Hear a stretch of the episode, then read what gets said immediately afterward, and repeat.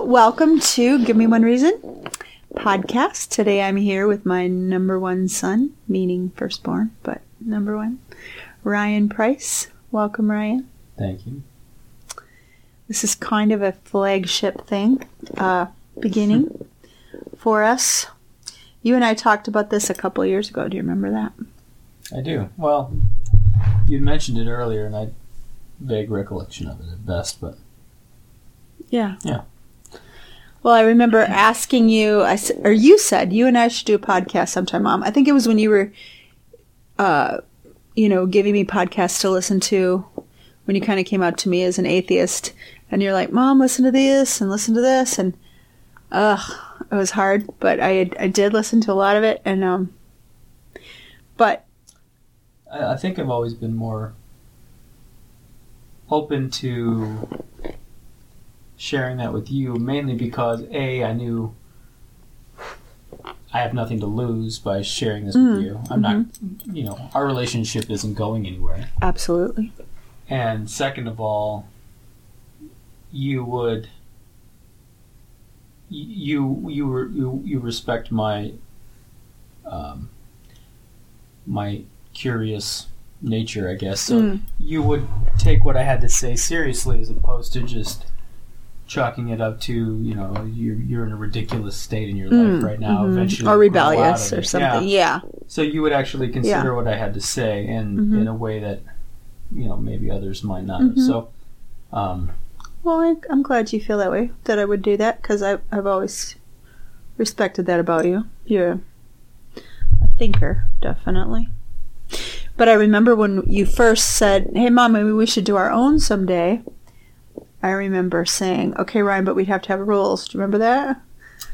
I do, yeah. Yeah. That you say that, yeah, that does actually. A- Yeah, and I said, "Like you can't make me cry, and you can't be a jerk and hurt my feelings." And you said, "No, mom, it wouldn't be genuine then. You, there's got to be no rules, no hope." Exactly. Yeah, yeah.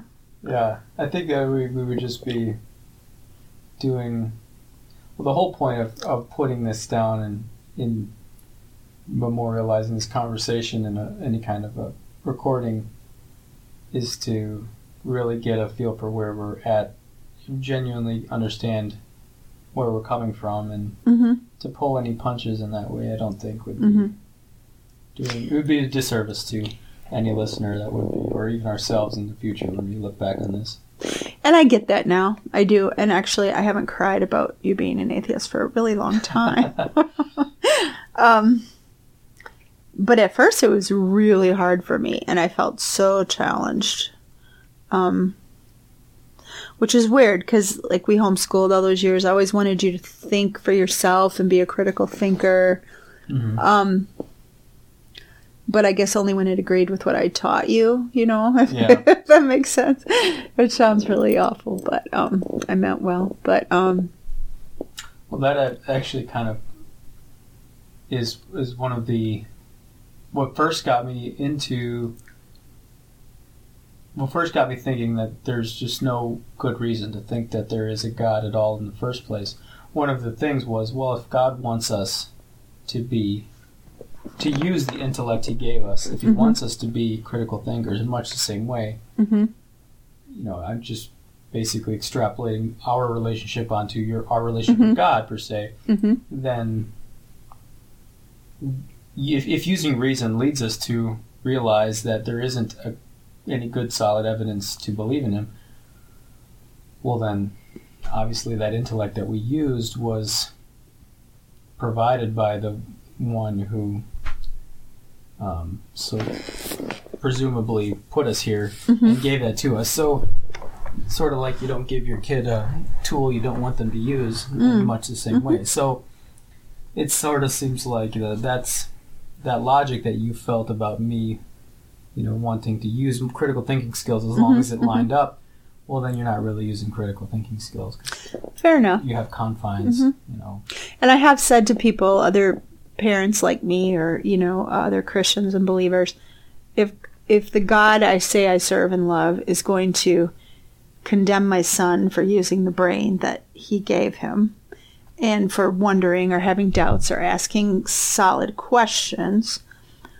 Um, how is that fair? You know, like if I could handle your questions, but God can't handle your questions, that doesn't really make sense to me. Right. You know, and um, I get it. I get. I honestly get that you genuinely feel like it doesn't make sense to you. I mean, you've told me that before. Mm-hmm. And um, I think we've come a long way, though, in our relationship in respecting each other. You might say you never didn't respect me about that, or what? What do you think? Yeah, I don't think it was ever really a question of respect. I feel like respect is. You might feel if I don't. You know, if someone doesn't agree with your opinions, you might feel disrespected in a way, but I don't think that necessarily follows. You could have completely separate views, and as my mother, Mhm. I can't imagine, you know, not respecting you unless you were to take those views in some dark, horrible, immoral direction. Mm-hmm. I, you know, that's the only way I could see myself losing respect for you per se. But Mm-hmm. even if you have the most out there, unfounded views that to me have no basis in logic and reason, Mm-hmm. I don't see how that would cause me to lose any respect for you. And so I, I've never really, that doesn't really resonate with how I actually see you. Mm-hmm. So I don't feel like our relationship has ever been in jeopardy, even if we be polar opposites. Yeah, and I, I, I definitely know it wasn't in jeopardy, honey. I get that, but I guess I just I used to feel so much more emotionally um, vulnerable when we talk about issues of belief, and I was frankly brokenhearted um, as a mother. I think not because I thought you were going to hell or anything. Like a lot of Christian parents do think that when their children become atheists, their adult children or teenage children. Um, because, you know, doctrinally, I haven't believed in the concept of hell for a very long time, probably almost 20 years. But I think I felt it was more personal. A lot of it didn't even have to do with you and your belief. I think a lot of it, in retrospect, had to do with I personally felt challenged because I was really proud of the way that I raised you, me and your father. I have to give him credit. I felt like we had a beautiful life in a really weird way. You know, like we didn't have a lot of money, but we had an adventurous life and um I always look back on your childhood as being a wonderful thing. So when and I realize it's my perspective, but I always th- assumed you did too. Mm-hmm.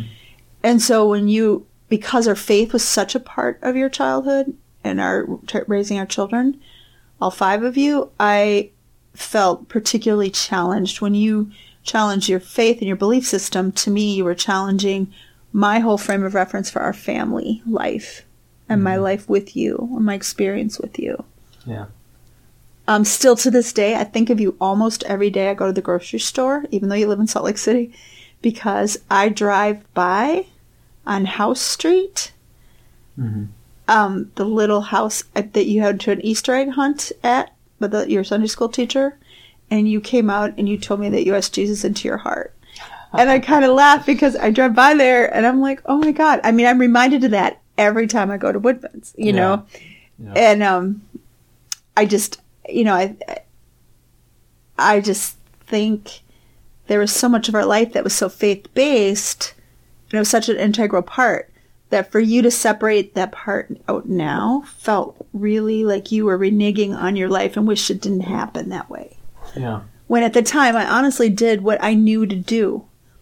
I raised you, my your me and your dad intentionally raised you the best that we knew with our frame of reference and our belief system, train up a child in the way he should go. I mean, we took it all very seriously. Yeah. And we never condemned you with it or, you know, I don't remember. I don't believe you grew up with the fear I grew up with. I grew up, you know, if you die tonight, you're going to go to hell and walk that aisle and Yeah. it felt really organic with our children. Mm-hmm. Um, Well, I think the to me it was uh, there. Our childhood was great, and I can I don't have any less of a less fondness for those memories than you do, but it was in spite of the religious aspect, not because of it, that we had Mhm. such a good. We would have had a good upbringing. We had had the same quality of childhood, I believe, if you replaced the faith aspect with any other type of community you could rally around. Let, let, let's say your family was just super into sports or hmm stamp collecting, for Mhm. example. We, you know, we, if you guys brought us up as diehard stamp collectors and teaching us about the most valuable stamps we could look for, and hmm you know, at some point I come out of this Easter egg hunt and, mom, mom, mom, I just found out about this stamp Mhm. and blah blah blah, and it's really Mhm. important and blah blah blah, and you're just praising me for, well, that's so great, honey, and whatever, whatever it was that we rallied around as a family was just sort of a all it, all it did is add structure, add Hmm. add add some color to the walls that were already up there in place Hmm. because you and dad had common goals of wanting to raise happy, healthy children hmm and giving us everything that we would need to become happy, successful parents and adults in the future. And so I don't think that you can really chalk up to faith being to, to say that faith was why we had a good childhood is Mhm. taking credit from yourself that Mhm. you entirely deserve because you deserve to take credit for that you can't say well you know it was it was god that ended up the my kids ended up the way they did because of god it's really because of you because of dad because of your combined efforts I appreciate that. And I, I have learned in the last decade, or actually, I learned, well, can we go back a little bit? The way I raised you and Michael, I really, when you were younger, I really felt like I was doing the right thing, right? You know, Ninja Turtles. Remember when Vicky got you the tin pizza thrower, and it was like, oh my god, I don't know if I can let my children have this Ninja Turtle pizza thrower machine, but she paid twenty dollars and she was broke, and it was a gift, and I didn't know how to say no. So, you know, I uh, was really strict. Remember, only Gospel Bill videos, and Yeah. and um, the Care Bears had New Age symbols on their belly, and it was that shitty book I read, The Turmoil in the Toy Box. Okay, and it was awful. And all these Christian parents got it, and they threw out all their kids' Cabbage Patch dolls and you know He Man. And I had a great theology though why like He Man was bad. I wasn't Okay. going to let you watch the He Man.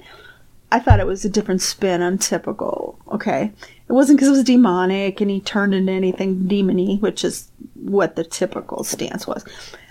I didn't want you to think that evil was as powerful as good. Mm.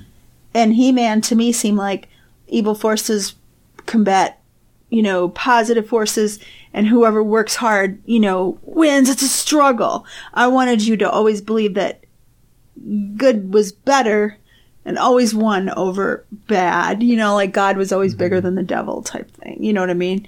Not whoever prayed hard enough won or whatever, but Oh, i don't know if Job would have agreed with you yeah, yeah, I know that's true. I probably doesn't hold a lot of theological weight, but that was my heart in it. But I remember raising you guys thinking I had to cocoon you from the real world because it was, you know, serious. And I remember hardcore training you and, and your father training you and, and scripture. And we used to have those little cards. I don't know if you remember they were because we homeschooled, but there were memory verses cards and they had really clever ways to learn verses. And you, you were really good at memorizing. i remember there was like a small box with a lid that had little almost like fortune cookie type of thing Oh, I have one in the other room. yeah, Yeah. like little strips of paper with, Yeah, but that's not what I'm talking about. But that's more what you call a promise box. oh And I grew up with one, and I have I have a wonderful story about that. But anyway, um, yeah, we always had one of those around. But I did realize, so I never let you listen to secular music, remember? And I remember when we had a friend who brought you guys, who gave you at 12 years old a Boyz II Men CD. Remember that? Your Jeanette did. And I was horrified that she brought all this sexy town music, you know, into Yeah. your life. And um, then she lived with us for a while. And I remember she, I've never been famous for having a clean oven, you know, Mhm. and um, my house is usually clean. My oven's always awful. And I remember she spent like eight hours cleaning my oven. But I come home and she was cleaning the oven as a blessing to be a good friend and and she was listening to Paul Simon. And I, I freaked this. on her. I was like, How could you bring secular music into my house? Paul Simon, for God's sakes. It was like Oh, step on the bus, Gus, or you can call me Al or something. It was like so lame. And I look back horrified that I I was offended. I should have been just grateful somebody would spend eight hours cleaning my oven. You know what I'm saying? And instead, I'm like, but that was, I regret being that way, but I was taught you had to keep all those influences out. And, Sure. and I get that that was screwed up. But then the more kids we had, right? I decided with, when Bethany got older, I had this epiphany that it was relationship, not rules. That it was the relationship we had with our kids that made a success, not what we let them be around. Mm-hmm. And then I started to let up, remember? And I remember going to Matchbox 20's concert with Bethany. But actually, I remember going to see Incubus with you. Do you remember that? Yeah. Was that in Summerfest? At Summerfest? I think so. Yeah. And I remember thinking, oh my gosh, this is probably demonic because isn't Incubus the name for like. I feel like that was way past that point. But wasn't, oh, the first concert we went to, are you really ready to admit it publicly? I have no idea what you're talking. about. Yanni. Oh yeah, yeah. Sorry, Ryan, you Oh, loved it. great. You loved like it. Yanni. That was incredible. I remember you're like, I mean, they were all world class musicians. Yeah, that was amazing. was That was pretty amazing. I do remember that. Yeah. I just liked I watching his hair blow. Go for his mustache. So Yeah, yeah. Porn stash. But um but up before that we would go see the Newsboys or we would you know, music was always a part of your life, you know. But Carmen and DC Talk and all the stuff that was your life, you know. And it was fun, but I do realize I finally realized later it's relationship, not rules and exposure. You know. Yeah. And I, I do wish, honey, I would have known that sooner. But I mean, it's not like you didn't get to have music. You enjoyed the music. You, I remember when you were like six or so. We lived in Tulsa still, and um, you'd spent your whole life watching Gospel Bill videos, and we go to Gospel Bill's. Willie George decided to start a church, and we went to his first service, and it was like with only thirty people in a hotel. Now it's a big mega church, but his first service was in a hotel, and there was like thirty people, and he was walking down the hall, and you noticed him. And oh my gosh, if I could just take a picture of that day, you had your little hand up and you were just staring because he was just this cowboy you'd always seen on TV, you know. yeah, yeah. And he was like, Howdy, young man, how are you? And you're like, I'm fine. it was really cute. But, um, yeah. And then we lived in Tulsa, which it was such a, you know, crazy place spiritually. Um, weird. I look back and, you know, we learned a lot of lessons in those years of what not to be and what God was not like. And, Mhm. um, but strange stuff. And I asked you earlier today, did you remember when I took you to this lady who supposedly had the stigmata, you know? And, but even more than that, she had like, um, her back was like had 30 stripes on it and her feet bled. And so they had her on a stage at the Mabee Center, which held like, what, 12,000 people or something. And in, in Tulsa. And you could go by and touch her. And I remember, ironically, Willie George, Gospel Bill, thought she was full of crap and that she was a uh, just a charlatan. Yeah. And she was pulling feathers out of her hand, like her long dress. Yeah. And she would say, like, the Holy Ghost is manifesting or whatever. And she'd pull these feathers out and she'd drip oil. And I don't know why it didn't occur to me that the Holy Ghost wasn't a duck. Like, what, what, what the hell does feathers have to do with the Holy Spirit? But everybody was like, oh my God. You know, I didn't even make that correlation. God is not a duck, okay? But I remember, I think it was Willie George and some other minister that was a little more Was there supposed to be some benefit derived from touching her? Well, it just was this manifestation of God. So if you touch something that was manifesting God, you know. Yeah. So I remember bringing you guys up, you and Mikey, and in line, and you were a little scared, you know, which of I course wonder why. That's weird. it was just Ladies dripping oil. exactly. I know you were probably like six and four. I should have been more, but I thought, oh my god, I'm gonna let my sons touch this woman. You know I see you. how beautiful. I know, I know. That was weird. I wish that was one of the weirdest things we ever did, but. Uh, and then we were part of a church that had a split. Remember that? And your dad got like pulled off the pulpit, basically. We're told to get down, and it was a small church, like a family. Like we Yeah, were like, I remember that. yeah. You ran the sound, and Mikey prayed for people. For sure. That was- yeah, that was pretty awful. And that was the beginning of the laughing revival in the United States. So the guy, remember the guy that Rodney Howard Browne? He was the one that started the laughter all over. So Benny Hinn blew, okay, but Rodney Howard Browne laughed. And so what happened was we were at a part of a fairly normal church, actually, at the the Word of His Grace thing. Okay, should- probably shouldn't should mention name. T-shirts that say "I was blown by Benny." oh my god. That you know what? I could kind of get behind that. But um yeah okay let's stop there. Do you remember when that missionary came to visit us?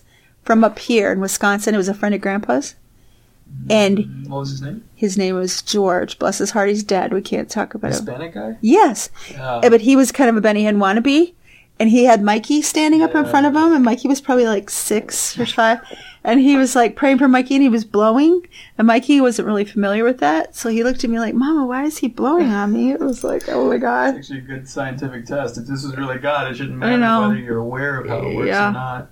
So Rodney Howard Browne came to Florida to the little town of Stuart and had a tent revival. And we were part of a pretty normal church where pastor was like into the Greek and not being weird and out of control or whatever. And um, the associate started going to this revival and then started coming and sitting in the front row and laughing the whole service, just laughing. So it got very uncomfortable to a point where it caused a division and the pastor closed up his church and moved on. But the associate decided to stay and start his own. I mean, your dad went without a job. I mean, all of a sudden we were a family of five people that didn't have a home and a job. And um, we decided to stay with them. So for three years, Archer, your church life, you were the sound man, and Mikey would pray for people, and people would fall on the floor and laugh. And I remember stopping inviting people to our church because the pastor might not ever get off the floor. Because the beginning of the service, Was this Gene? yeah. Oh. So we probably should mention names, but at the beginning of the service, I'm sure they'll never listen. At the beginning of the service, they would pray for each other, right? For the service, which is normal. And then what would happen is people would fall over. Yeah, I mean, They'll fall over in the Holy Ghost or whatever, right? yeah. And then um, the pastor would fall over and he might not ever get up. So your poor father was the worship leader and he would be like playing until somebody got up, start talking because you know you have your cue, you play until it's time for the sermon. Right. And there were times he didn't get off the floor. And then he'd get frozen and stuck. I love how they had those uh, special little The cloths. cloths they drape over you. Oh my God, honey, that was my aspiration in life, okay? Here, my highest aspiration, how sad. I now have a master's degree. I should have been like had higher aspirations for myself.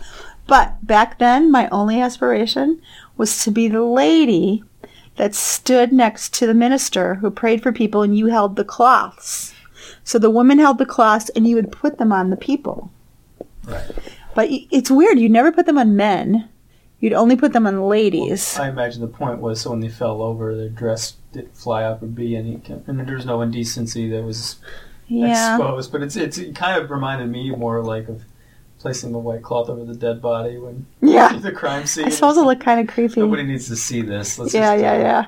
And some of the verbiage we used, like um, that people wouldn't understand if you weren't a part of it. You know, like I got slain in the spirit, or I got drunk in the spirit. That was a big Yeah. deal. People go to church to get drunk, It's true. and um, The spirit does a lot of right, a lot of inebriation and yep. murder. I sat under the pastor. I used to say, "Oh, I sat under that pastor for three years." That just doesn't sound right. It's like he's like you were he's incubating you as your his little Mm. egg. And the flavor, the like the expression, "that guy's in the flesh," Yeah. you know, and that used to be the biggest concern in my life. Am I in the flesh? So what it sounds to me like though is hmm you recognize all the ridiculousness of this, That was more, yes, I do. Some of those things, of course. but all of those were just format differences. They were just, you know, it was more just cultural differences Yes. surrounding the same concept of a Mhm. God and the core Mhm. beliefs. So even though you can recognize that those unique cultural aspects of our church life at the time were ridiculous, hmm you don't extend that same ridiculousness to anything beyond that.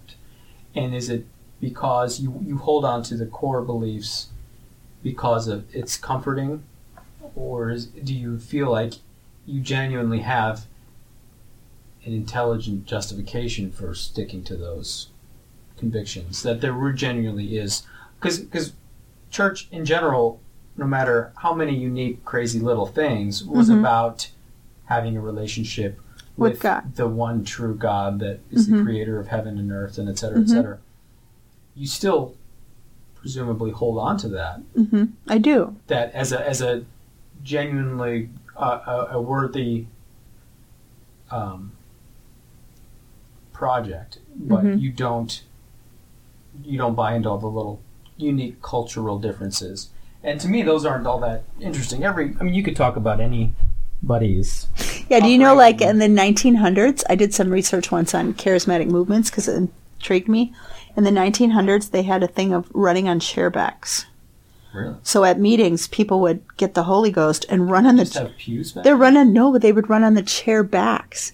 I, how did they do that without falling over and breaking their? Isn't that crazy? Carpentry back then. I guess so. Yeah.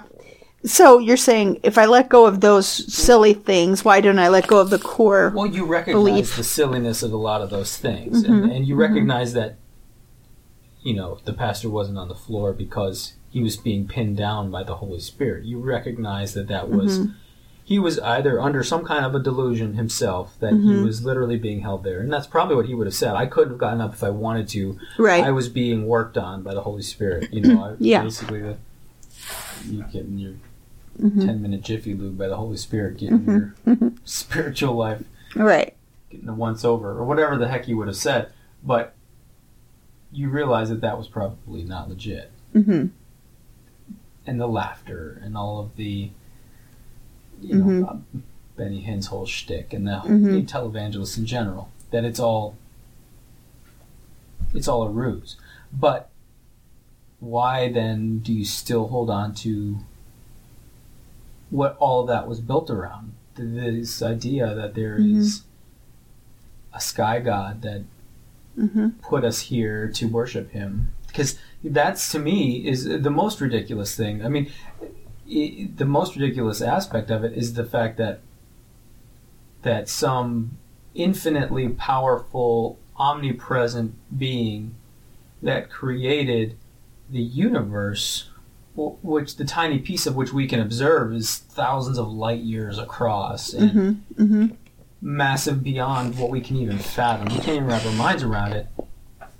And yet, he's concerned with whether or not we acknowledge him as the creator. Why, why, why, why do we matter so much hmm to him? What is any? None of this makes really makes any sense when you start to look at it from the perspective of if this is an infinitely powerful, infinitely good being, why would he bother creating a world that suffers, a world with hmm problems? Why does this have to exist? This doesn't have to exist. He has every option available to him.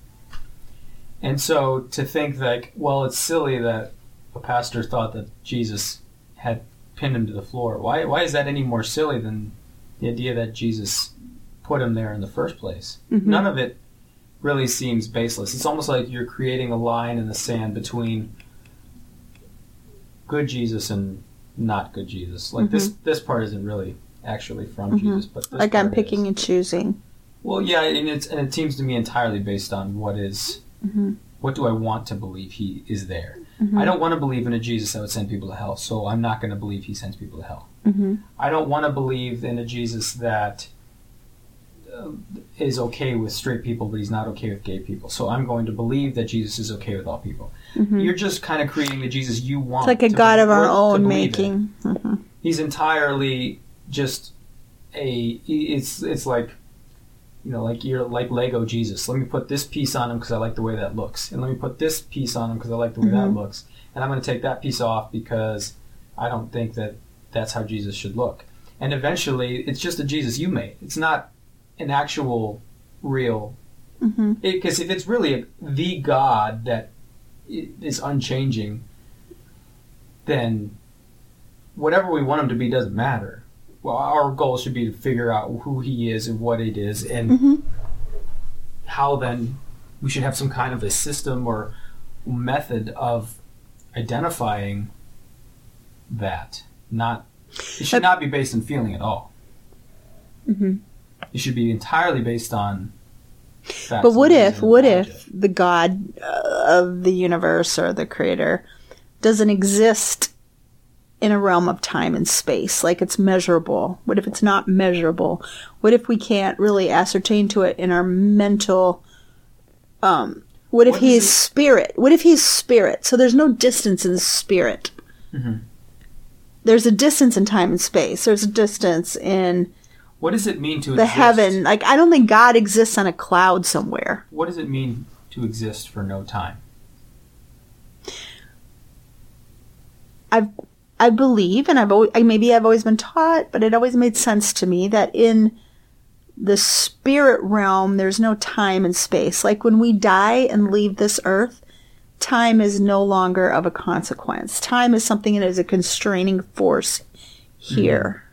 Well, I mean, couldn't I say that about anything I wanted to create a?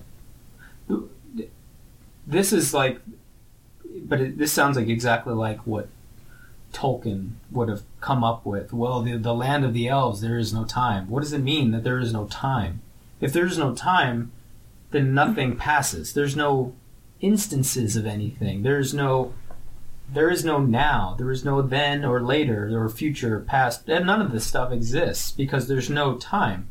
So this is almost like just a But for me, I always thought of it as, as an answer to like the suffering thing because our suffering, no matter how horrible life would be here in this little space of time, it's just a fraction for the eternity that will exist Mhm. where we don't live in that mode of suffering, but doesn't where we're one with God, where we're simply just spirit. We're not constricted to a body. right. We're not constricted to time and space. When you go okay, so but don't you see how you can if we have the ability our minds kind of work in the way that we think God has actual power. Like we can fathom things that we can't make, we can't put into action, right? We Mhm. can. You look at like uh, the Star Wars saga, right? Mhm. There or something more maybe fantasical, like Tolkien, for example. He's coming up with concepts that don't exist hmm and he can invent concepts that plug in plot holes and answer questions about well you know why is the why, why are the hobbits able to to survive in the environment they live in or why are the elves able to survive in the environment they live well because they have this power xyz you can when it comes to fiction you can plug in anything you want into that hmm and call it the answer because nobody's accepting that this is actually real life. And so So do you? that sounds like what what the idea this idea of Mhm. another dimension. Well, it solves all our problems because we think of some random thing that answers the question, but there's no real evidence or reason to believe that can actually happen. Mhm. Cause so it's almost like you're saying if you can fathom a way around the question, then that must be the answer. Well, that doesn't make sense. That's not a good way to figure out the answer to a question. Is to think of a way it possibly could answer your question and then assume that's the right answer. Because then it's just fiction is the answer.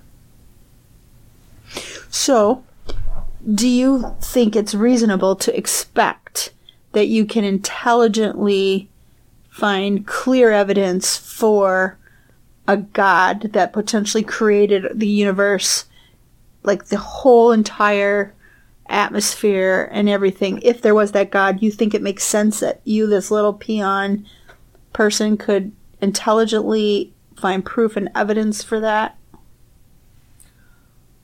I don't think I should expect. I don't think he, he should expect me to believe in him if he's going to make his evidence, or if he's going to make that evidence so difficult to ascertain. Mm. So I certainly don't necessarily. It's it's entirely possible that there is a God who has shut off every method of identifying him as creator of the universe or whatever, and he is sitting kind of outside of this crystal ball looking in on earth and seeing us all running around and doing our thing. We have no way to know that he's out there. That entirely possible. So why do you think that might be possible? Because I don't I there's no way I can know in an absolute way what is and is not possible outside of what I'm able to observe or, or understand. Mm-hmm. But that doesn't mean I should go ahead and believe those things just because it could be. Because if that's the case, I'm going to believe everything because it could be. It could be Mhm. that that the sun is God and His face is shining down on us with such light that it warms the earth. But is that just because that could be the case? Am I going to assume that that is the case? It could be that one of these the stars up in the sky is God. It could be that the soil that surrounds the earth is God itself, and He's been here the whole time, and we walk upon Him, and He's the mm-hmm. one that gives life to the plants, which gives life to us. You could come up with any fictitious concept you want and just call it God, and it could be true, and we have no way to identify His soul because His actual essence is in another realm outside of it. It's supernatural, mm-hmm. so there's mm-hmm. no way we can observe it, right? Mm-hmm. if you could you could list off a thousand things that could be the case. So by your logic, it feel like I would have to assume that all of these could be's are true until it's proven wrong. And that's just not a logical way to go about believing anything. Mm-hmm. It's not a good way to go about wouldn't it make more sense to wait until something has been proven before we go about believing it or at least demonstrated or at least some basic amount of evidence to indicate this is the case before we believe something. The time, to, I think, I don't know, remember who said it, but the, I think Bertrand Russell or someone like that said the time to believe in something is after it's been demonstrated, not before. Uh, Mm-hmm. know, well, he, I know, I think it was Bert, Bertrand Russell that said the extraordinary claims require extraordinary evidence.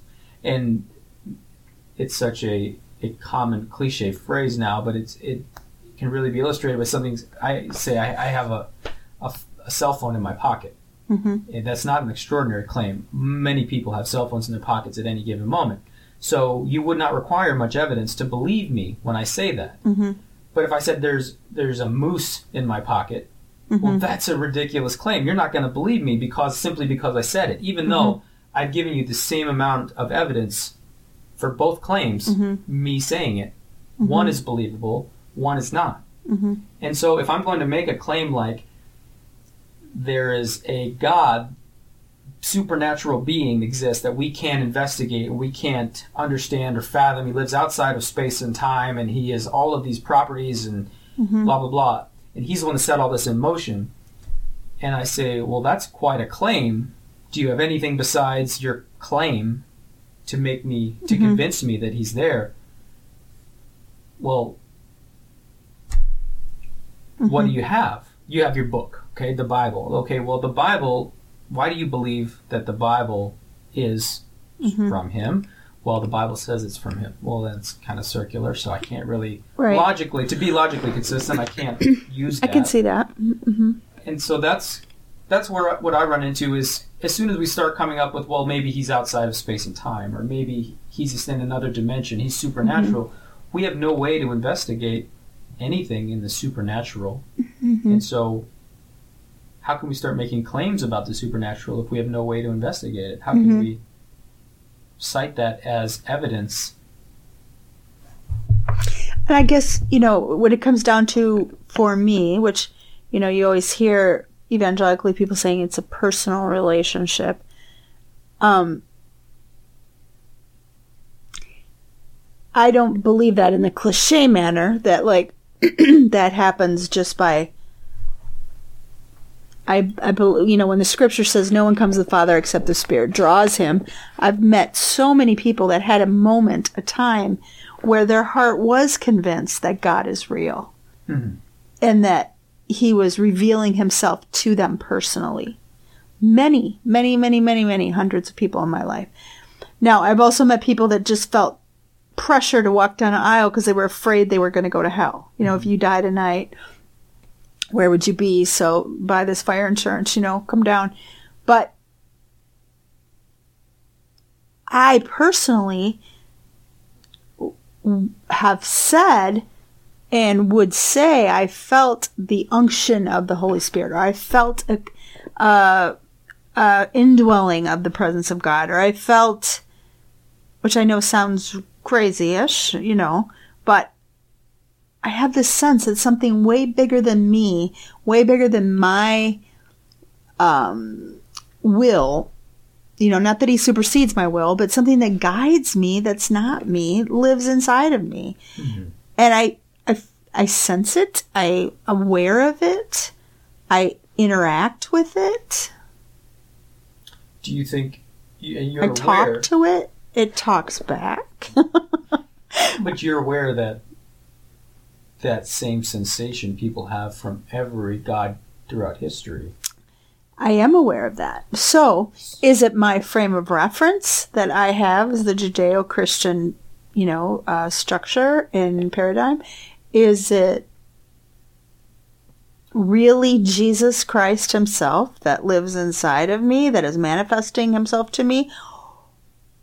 Or is it Well, I think it's are we all spiritual beings and we connect on a spiritual level? And so whatever we understand what that is, whether it's the Indians with the trees, you know, in nature, or the Hindus, or the Muslim, or the Christian, is God this awareness, the spirit that is greater than us and that is manifesting himself to all people in all faiths? I mean, why have people Why always striven for strove strived for religious belief? I mean, why has religion always been a part of society? I realize it brings community and I realize it brings structure. I realize it's been used to harness people and control them and to But conquer. it, it hasn't always, and it isn't always. I don't think if you were brought up in a Christian household, you would have had any desire for belief in a God.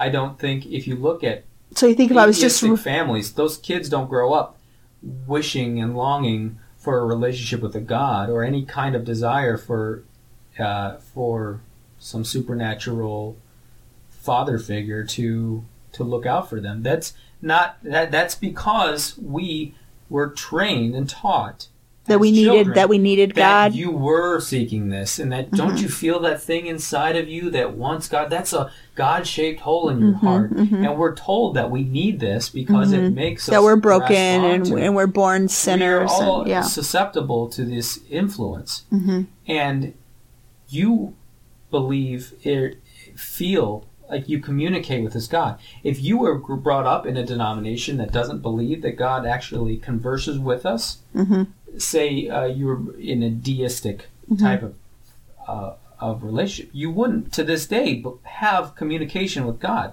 You simply do because you were taught that that is possible and that God does talk to us, and you should listen for the still small voice and all of these. Um, So what is that voice I hear or That's sense? Your mind. I mean, in much the same way that David Copperfield can make an entire room of people feel something, or a mentalist can come in and he can make you completely convinced that this guy can read your mind, and he's simply just cold reading you. and just kind of identifying things about you. Or do we do we do I answer am I answering my own questions then? Like when I ask you know, the other day I asked for help as I said, Oh God, I need that I need help on this and and something came to me that was just I had never thought of and it was perfect for what I needed. I can't think of it right now. But it was awesome.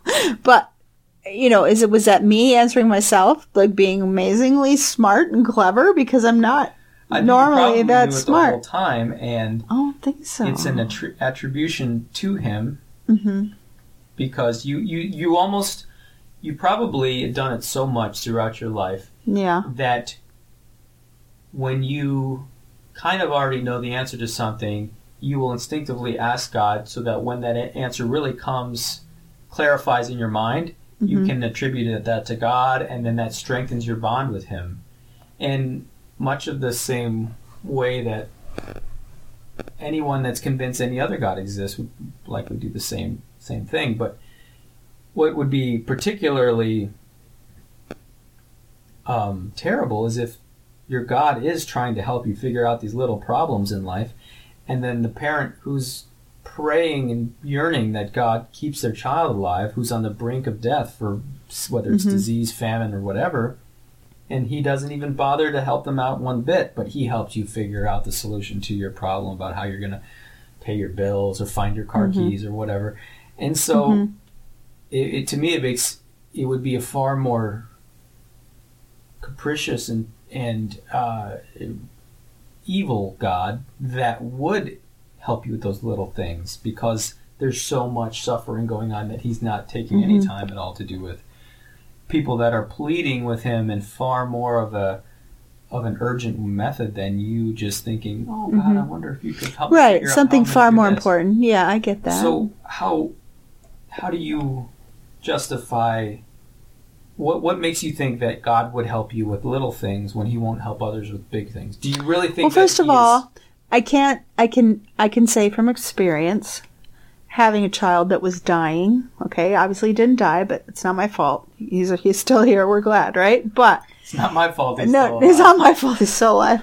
but when he was dying, I was one of those parents. Sure.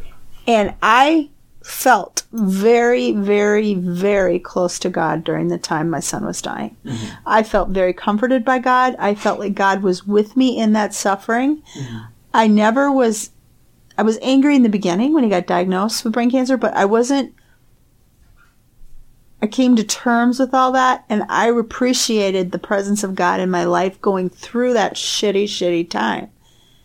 And I was okay with my son dying. So, like, what I'm saying is that I don't know that those people that are suffering don't feel the presence and comfort of God.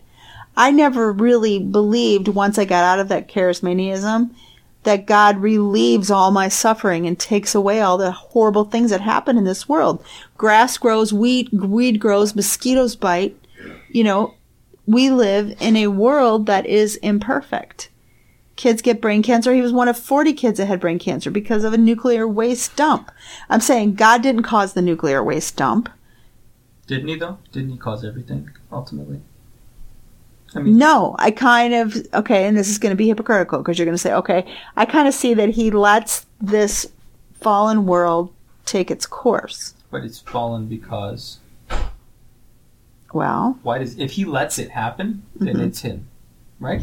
right, because if he's all powerful, he could stop it. anything that exists is because of him, and anything is that is the way it is, it's because it was part of his design. So you can't attribute the good to God and the bad not to God. I guess what I'm saying is I am one of those parents that was suffering with a dying child, and I did feel the presence of God. That's the point I want to make. I did feel God with me, and I was okay. Sure. With my son chil- dying, there's I had parents that have dying children that come out of it that are atheists and have no connection to God whatsoever, hmm and their children come out of it. And then there are parents who pray to an entirely different God and they feel the same connection you feel. There, there are, you know, uh, paganistic religions that don't pray to a particular monotheistic deity that that feel like they need to pray to the God of of the soul, or they need to pray to the God of the earth, or to pray to the God of the whatever specific one. Mm-hmm. And then when they do that, and their child come for whatever goes into remission and, and gets better, they attribute all of that to the God of. I'm just saying I was okay with an awful situation. I had peace. I wasn't happy about it, but I was like, But couldn't that be a, just a self a self-preservation mechanism? I understand my child. I've seen my child suffer for so long that if he were to pass away, I would feel better for him because I don't want to see him in this state any longer. Well, I did feel I that way. be I did. I did feel that way. and yeah. that would bring peace to both you and him because Yeah. neither of you Yeah. would be suffering as much. I mean, it just doesn't. None of this points to hmm any kind of. I guess I'm just saying I was somebody who didn't necessarily need this perfect outcome. You know, like you pointed, like, well, why did this bad thing happen? I was one of those bad people going through bad things and not expecting God to come down and just erase it all. You know, I'm okay with a God that doesn't fix everything in a way that I understand right now. Why is that okay, though? If if you had a God, if I had the ability because to stop my child, for example, mm-hmm. from getting hurt. Mhm. They say they're running out, and I see a car coming. is this the buggy, the buggy thing down the hill or whatever? You know. Yeah, sure, that's nothing. But Mm-hmm. if they ran out into the street and I saw a car coming and I had the option to run out there and save them and I chose not to, hmm it's almost like you're saying, I am okay with God not saving. Or you, it's, almost like you're saying, I'm okay with you not saving your kid. I guess the reason I would have said I was okay with it is I would have said something like, because I haven't thought about this for a while, but I would have said something like, he, in the end, it will make sense to me. Right now, it doesn't make sense to me. Um, I don't know the big picture.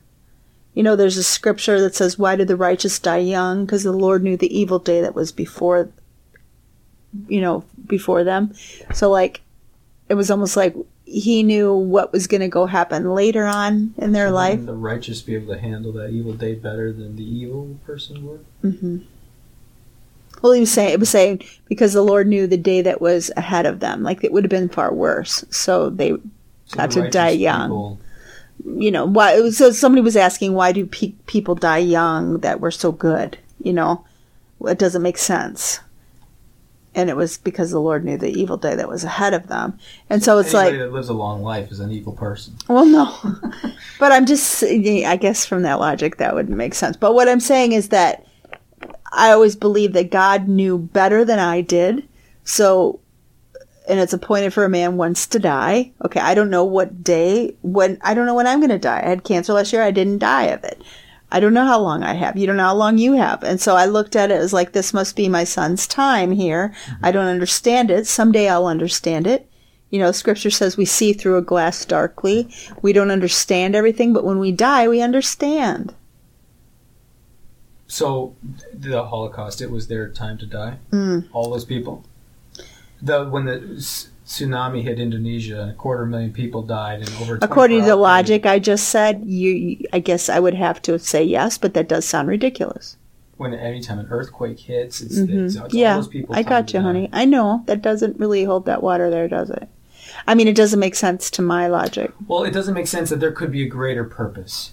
It's okay that those people died because there's going to be a bigger purpose. Mm-hmm. No, that's very cruel Well, to say that. That means we're all just pawns, and I'm just being Mm-hmm. used. I'm getting my life taken from me just so I can be used as an example for some Mm-hmm. future lesson that's going to be. And how cruel is that? Like that doesn't sound like a good God, especially Mm-hmm. a God who has infinite power and options at his disposal. Mm-hmm. So if he wants to teach someone a lesson in the future, and in order to do so, he's going to take away what you have now, much like Job, right? Mm-hmm.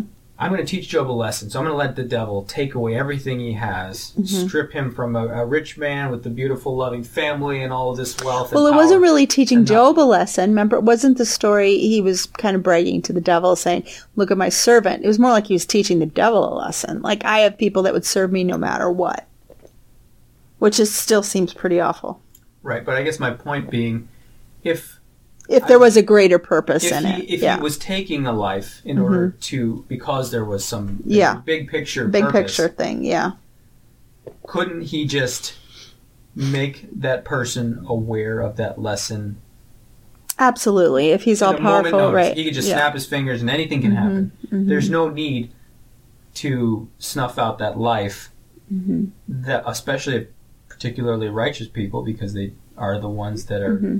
used for His glory and taken at a young age. And Mm-hmm. it's it's just when when you and most of us, it's easy to dismiss that or just accept that as oh you know his greater purpose. Any of us that are in the moment of we have a child dying or feeling the weight on our shoulders, mhm. it's so It much make sense. harder to swallow that Mhm, pill. mhm. If you're or if you work in a you know in a children's ICU unit and all you Mhm. see all day long is Mhm. just children suffering needlessly, Mhm. they don't understand what's happening to them, and it's just Mhm. it's heartbreaking. It is, yeah. How and a God that has every option available to him but he chooses to have this option wherein the children suffer. That's a that's a that's an evil God to me. There's no way I could attribute goodness to them because you have every other option possible, and you to choose not to do them. And I, Sam Harris said once, it, a God that allows this suffering is either impotent or evil. He either chooses to do nothing, but he can, Mhm. in which case he's evil, or he can do nothing, and and so he's one of those two options. Either of which, neither of which are worthy of worship. worship, Certainly mhm. not even worthy of the label of calling him God. Mhm. Because if he's not going to do something about it, but he has the ability to, that's the worst possible outcome. And that is a God that Christianity teaches exists, one that has infinite power, Mhm. infinite options.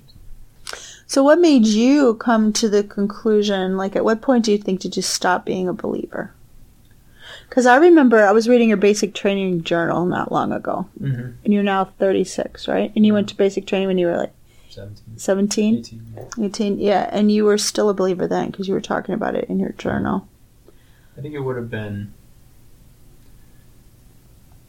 um, probably six, seven years ago, 2012. And can you think of anything that, like, triggered you thinking this, or It was watching Sam Harris's debate with William Lane Craig um, called The God Debate on YouTube.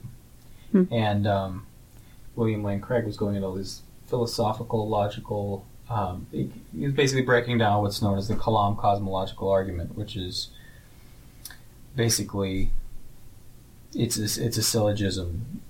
Um, nothing exists that wasn't caused um, or I should say, I, I don't want to mess it up because it it's um it's a very technical way that it's worded, and if you get it wrong, and then it's not quite the same argument. But was he a believer or something? so Like- William Lane Craig is a pretty famous Christian apologist that, Mhm. um, but he's he's you know PhD and holds degrees in philosophy and um, theology, and logistics, and all. Anyway, he's, he's just very much a, an academic when it comes to this kind of thing, and so um, he was breaking down the Kalam cosmological argument, um, and uh, you know, very interesting points and whatever, and, and there's you can kind of pick apart certain um, different. There's different problems and issues people have with the various um,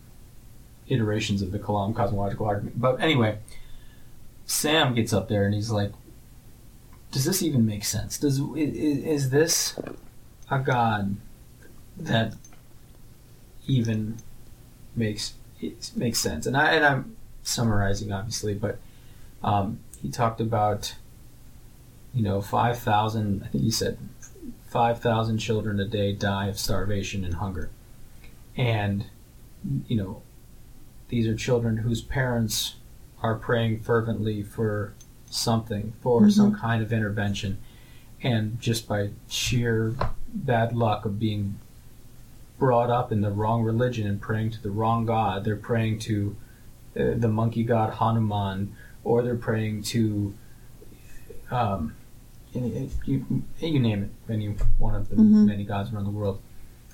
That now their children are dying simply because they got the prayer to the wrong god wrong, or they that the fact that the, a god would allow this kind of suffering is the god that Christians pray to, as if he were good, and if it doesn't, it just simply doesn't hold water. At one point, he's like, if you know, people will tell you, but this God brings meaning to my life, and it makes me feel good. It makes me feel like there's a reason to get out of bed in the morning, and it makes Mhm. me see the world better, and it makes me happier. It makes me happy to see my friends, and people say they see God on me because of the smile on my face, and it's like, well, what if uh, what if I told you I had a, a diamond the size of a refrigerator buried in my backyard, and it brought me so much joy knowing that that diamond is there and it just made me see the world differently and i worried about things less because i always knew i had that diamond if i ever needed it so it, took all of the stress off of me and i it just gave me a new reason to get out of bed in the morning etc cetera, etc cetera. does that just because you can attribute those positive feelings to an idea doesn't mean that idea is real. It's no mm-hmm. different than dumbo with the feather. You know he, mm-hmm. he, he was convinced that that feather gave him the ability to fly. And so, but when you take the feather away, it's it was him the whole time, and that's all that And I is see God as. You take and God that argument- it's us the whole time. All the goodness that Mhm. you've been to people, it's because Mm-hmm. of you, and you are giving up your the credit that you deserve when you say, "Oh, it's because of God in my life. God's shining through me," or "It's I'm only I give all the credit and glory to God." No, you deserve that credit. Mhm. God doesn't deserve any of that. God's it's like saying, you know, well, honey, let me let me help you write that thank you letter to Santa Claus for the presents that you had just placed under the tree the night before. It does, it's like you you deserve that credit. Hmm.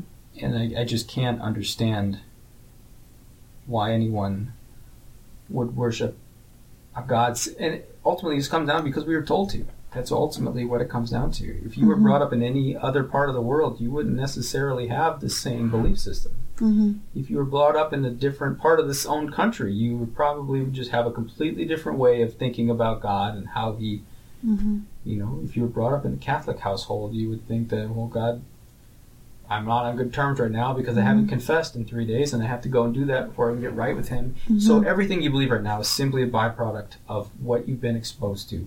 Mhm. None of those things that you've been exposed to, though, have been an actual encounter with a deity.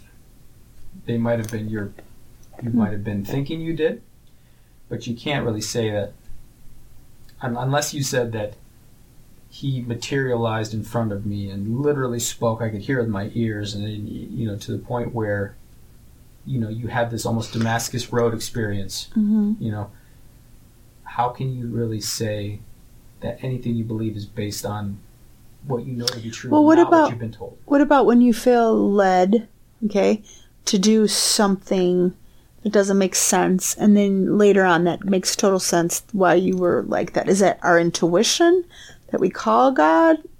You know, Well, I guess you. I guess I give a quick example. When when Josiah was sick, and we knew they said do chemo and radiation. You know, he's got forty percent chance to live, and we said no. We didn't feel right about it. Like we heard this red light inside, right? And then we did all these alternative things that didn't work, right? And he's dying anyway. Said he'd die in a week. He doesn't die. For six months later, finally he gonna die. Can he be an organ donor, right? Well, yeah. No, because we don't take kids with cancer. Wait, we didn't do chemo and radiation. You're right. He can, but that means he should die in a hospital. So, long story short, if we would not have felt a year before so strong mm-hmm. not to do something that made total sense to at least try, Right. we wouldn't be a year later in this position where he could die in a hospital, which means when he did begin to die, he, you know, he his life was saved, right? And now he's 25. I didn't come up with that, and that's just a really big example, but it happens to me so much. I would have to say in my life that things happen that I know It's no different than don't saying- do that. Go right. Go, go left. Right. Don't go left. Go right. It's no different than the person who just won at blackjack saying, "If if I didn't say hit on that one, I never would have won this big hand." Yes, a sequence of... But haven't events. you ever had something that you that went against like that you felt directly compelled, okay, to take a certain direction? Had you been exposed to someone you really expected, some doctor that you really respected, Yeah. that said, you know, at that moment, and you'd never heard any of the negative stuff about chemo and radiation, and you'd had Mhm. nothing but support for it and success stories is all you'd heard, you wouldn't have made the same decision that you did at that time. Okay, fair enough. Because So, we had we'd been every- already afraid of it because of grandma and you know. For every person like yourself that Mhm. just happened to make a sequence of decisions that led to a good outcome, there's other people that might have made a different decision and led to a bad outcome. Yeah, that's true. So is God really literally just guiding your way but not guiding anyone Yeah, that would be really cruel to think that. Of course not. So that's no. the problem that happens to that Right. that I have is So then, what do you call that? Okay, so is that is that the serendipity. serendipity? The we were talking about about yesterday. Yeah, right. What was the just happy- definition of that? Yeah. happy coincidence. happy beneficial happy coincidence It works out in a beneficial way or something Well, I mean, it wouldn't coincidence it coincidence that works out in a beneficial and happy way was the Yeah. So I mean, it, it's it's it's also it's kind of what's considered a post hoc rationalization. After the fact, looking back, yeah, if I had because of the yeah sequence that I did everything in, yeah wow, I must have been led into this position that I'm at. When each one of those was a fork in a decision that you could have been bad, and Yeah. there's a thousand other people out there that you just simply aren't aware of yeah that didn't make the same sequence of choices and might have Yeah. had a negative outcome. But Yeah. since you don't know those people and you don't see yourself as part of a group of other parents with children with cancers, yeah um, with children with cancer, then you, if you were in a room with all those other people, would you still be saying, "Oh, God led me to the right no thing"? i wouldn't and i have i am like, involved with you, what do you parents i am involved with parents who have lost their children and it's awful and i can't say that and i'm in the middle of writing my book about it and i have to be very careful because no that is that's the cruelest thing i could do Exactly. And Yeah, I the get cruelest that. thing that a God could do is to lead certain people to success Mm-hmm. and let other people's children die. It, it, how horrible to attribute that So what if we didn't attribute that stuff to God? Okay, what if what if that's not God's fault that children die? But then you're saying then don't attribute anything good to God. You're saying right, you can't do one without the other, right? Right. Well, I mean, he's not Yeah. just up there. Yeah. If he has the ability to orchestrate good things in life, then he has the ability to stop the bad things. Yeah. And and so why would Mm-hmm. Yeah, I don't really have an answer for that, honey. I don't. I don't know. I guess it, so. When I ask you, what is your reason for really thinking? Give me one reason, right? Give me give me a reason, mom. Yeah, right. I guess that's really the whole point. Yeah. But I and that's a, Mhm. ultimately at the end of the day, that's what makes me stop.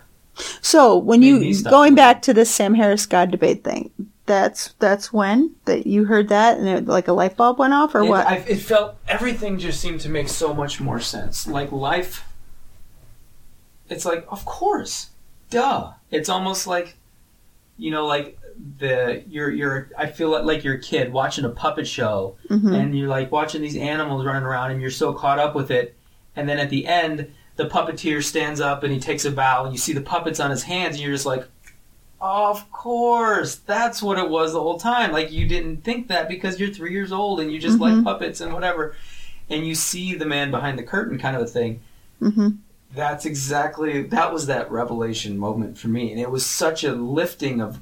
It's like, you mean there's nobody watching if I'm good or bad, or if I'm being nice to people, if I don't be nice to Mhm. people. There's nobody that's keeping score, Mhm. and nobody that's sacrificed their son so that I could live, and I don't like owe some great debt that I never asked him to Mhm. pay for, and it, it all makes so much more sense now. Like, why would God sacrifice himself to himself so that he could forgive me for doing something that he I didn't have a choice in doing? Like, none of it really makes any sense. Mhm. So, because Adam sinned, I have to go and burn in eternity, Mhm. except that Jesus killed his own son Mhm. so that he wouldn't be mad at me for Mhm. doing something I didn't do. None of it made any sense. Mhm. And it all, the more, when you start just let yourself ask those questions, it's like, well, duh, of course. Why, why did we ever think this Mhm. ridiculous plan was real? Like, this doesn't make any, this is just as silly as Grimm fairy tales or any other type of thing where just crazy plan was concocted and this was how whatever and it's like that would be great if it was you know written by if, if it was aesop's fables or something but Mhm. it's, it's not this is what we tell children is real and it's like that's just as abusive as telling them letting them grow to adulthood and still playing this game that santa claus is really the one that's delivering your presents every year. Like at some point aren't you hurting them by continuing on this delusion? So do you remember when I we were talking a couple of years ago about, and I, I was crying, and, and I said, you know, I, I thought I did the right thing, and I can't believe you wish that you weren't raised that way, and Yeah. And then Yeah. you said something to me about the wheel. Can you reiterate that? Yeah, well, you were you were sort of you were almost, and, and this didn't make sense to me. I didn't understand why you'd feel this way because to me it, it didn't. But I can understand. But you were almost like upset that, almost offended that I would be upset with the upbringing that I was given, knowing that our, my upbringing was of was a good childhood. I had a great childhood, and so you were kind of taking my stance on the existence of a God as being coming from a place of bitterness about being raised to believe there was a God. Right. Yeah, that's right. and never once in this in my deconversion per se did I ever feel a, a bitterness Mhm. um, I or if anything I was I enjoyed this process this of discovery even more because of where I had come from and had I been a very barely in the church very you know religion wasn't really a part of life for us if that was just just a surface level Christian per se I would not have had nearly the this this um, uh, sense of relief or yeah, I wouldn't have Yeah. had such an awakening moment Mhm, that were mhm. of this aha moment that Mhm. Uh, was so exhilarating to me. It wouldn't Mhm. have had that same effect on me. Mhm. And so that's what I wanted to impart, but you seem to feel like um, you almost seem to take it personally that, you know, assuming that I was upset that I was brought up this way. Mhm. And I saw it in a totally different light. And I had used the analogy of, let's say we were, you know, this was 100,000 years ago or caveman days, and, and I was, you know, coming home after discovering the way this rock rolls across the ground creates this wheel. And you know the invention of the wheel. If i were to come home and show you and dad and the whole family look we don't have to when we go out and we kill an animal for food we don't have to drag it across the ground anymore. We can put it on a, a cart and put wheels on it. And it Mhm. makes everything so much easier. Isn't this incredible? And you were almost offended that i had you would even ever sh- um, that I was uh, must have resented the way I was brought up without this wheel, and uh, and I just didn't it didn't make any sense to me. Oh, well, the wheel thing, it really, you really gave my heart a lot of peace, actually, because I, I was pretty, I would say brokenhearted is a good way to say it. Um, um, because like you and me being good, it's kind of like been a constant in my life, you Mhm. know. Yeah. Um, when you were born, I hadn't had a lot of constants in my life, and you were having a child so young having something to love that I knew would unconditionally love me was just amazing. So I poured myself into being a mother. So then when I took it as you were a child, being, you know, you having a different belief system, being was such a part of our life that you were resenting the way you grew up. So when you told me, Mom, no, I don't resent that we had to like, you know, drag our food I- we did it together. We lived in that hut together. We, you know, we lived in this caveman like way together. I just want to, I'm excited to bring back to you and share with you that I now have found a wheel. Mm-hmm. And I did give my heart some peace in that, oh, okay, he doesn't resent the way he grew up. Yeah, not at all. he just you know is excited about this. And i remember saying well honey what if i think i already have the wheel? You know uh, i i god's the wheel or whatever. I i don't know what i said to you. But um all that aside i did it helped me a lot. And i know on the david's podcast we i mentioned that. And he Yeah. thought that was a good way to put it. But um yeah, and I'm sure I could think of a, of a, a no it worked ways to put that. but it worked for me. It worked yeah. for me a lot. It, it did make me feel better. And I'm wondering if there's a lot of parents that, you know, I was telling you earlier, you know, I think it was important that you and I have a, a an episode together like this because um, the main reason I want to do this podcast, give me one reason, is for parents because it is such an atheist generation that we have right now, you know, and um, for a lot of reasons. But it's very painful for other parents. I've heard of other parents. I've talked to other parents in tears going, my child that was raised in church has now said, I don't even believe there is a God. And they just sob and they're brokenhearted. And, you know, and I relate because I remember how I felt Yeah. because it feels like the worst thing you could say. Mhm. Um, and I, I don't really feel that way right now that it's the worst thing. I think the worst thing you could say is I'm going to murder somebody or I, you know what I mean? Or I'm going to do some action that's going to cause pain to somebody else. You know what I mean? I, Yeah. but at the time it felt like this renunciation of your whole life. Well, sure, because if it's true, then the child you love more than anything in the world, Is you completely lo- genuinely are concerned that their Lost, eternity is going right. to be nothing but torture. yeah, right. And of course, and so, yeah, I get that. It, it makes entire it entirely makes sense in Mhm. light of a Christian worldview to worry about that. I, I mean, Mhm. we, they don't nearly worry about it enough, hmm given the severity of what they actually believe. Christians in general. Well, I kind of always, uh, you know, I can't take credit for this, but Mike Williams always said he didn't believe most Christians really did believe in hell because if they did, they wouldn't sleep at night.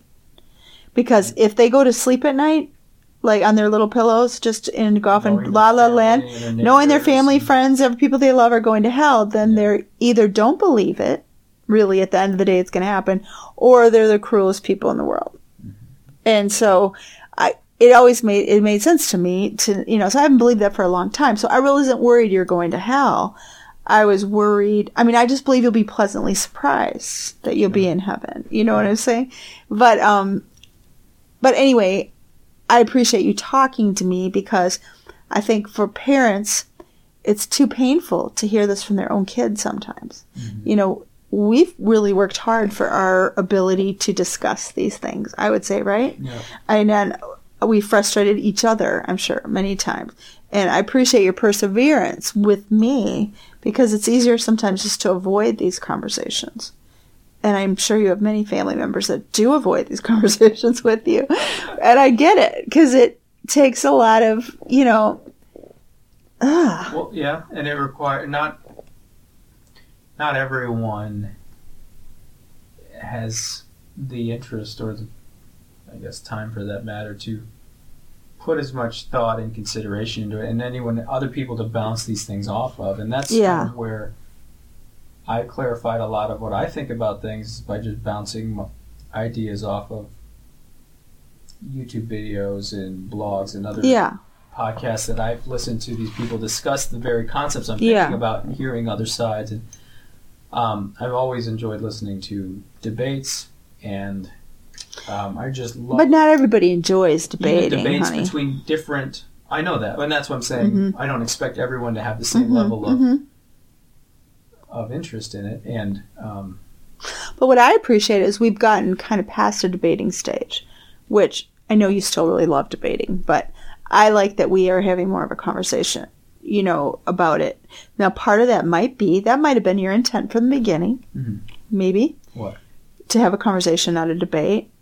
Hmm. But I also think you were a little bit first year. I have a really wonderful atheist friend, and I used to uh, a woman in my life, and she, I'd said, "Oh my gosh, my son is making me crazy."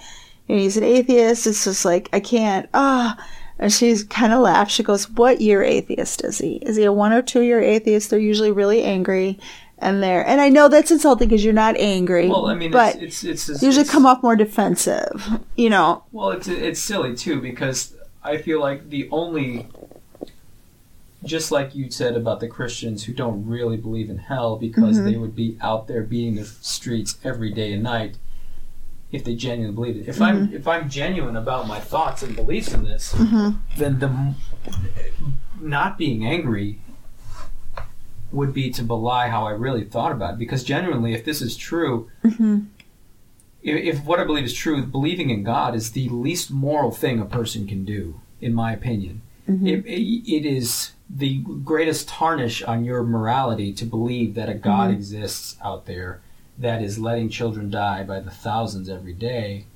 and you worship Him. That to me makes is stains your Mhm. moral standing in Mhm. my mind. hmm And so I am not going because I don't really think there is a God out there. It doesn't really I don't. I just think you're confused, and I don't really hold Mm-hmm. that against you per se. And I don't mean you specifically, but you as a Christian or anyone Mm-hmm. else as a Christian.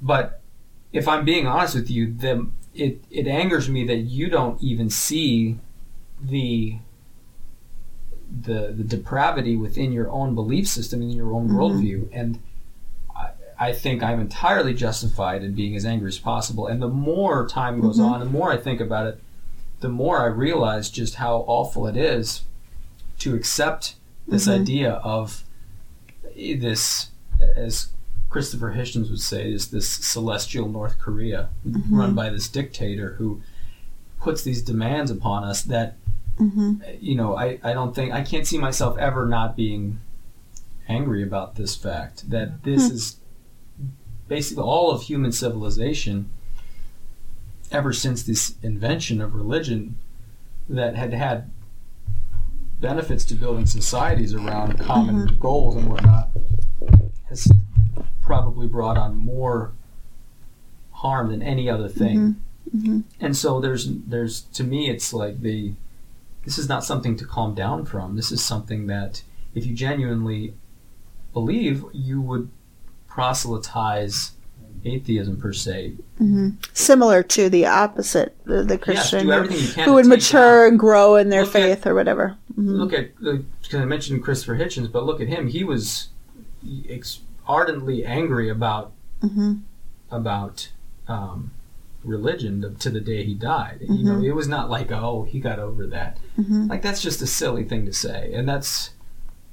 Um, but, you know, I can see the enthusiasm where people kind of want to talk about it all the time when they first kind of discover, and and that I Well, it's kind of like the zealot, you know, on either side. You know, like in the beginning, it's Sure, but I, I think it's that zealousness is is only the more. It's not something that should go away with mm-hmm. time. It's mm-hmm. something that, as you hmm. discover that these that if, if you really got if, if someone is able to get as much out of it as I was, mm-hmm. realizing that mm-hmm.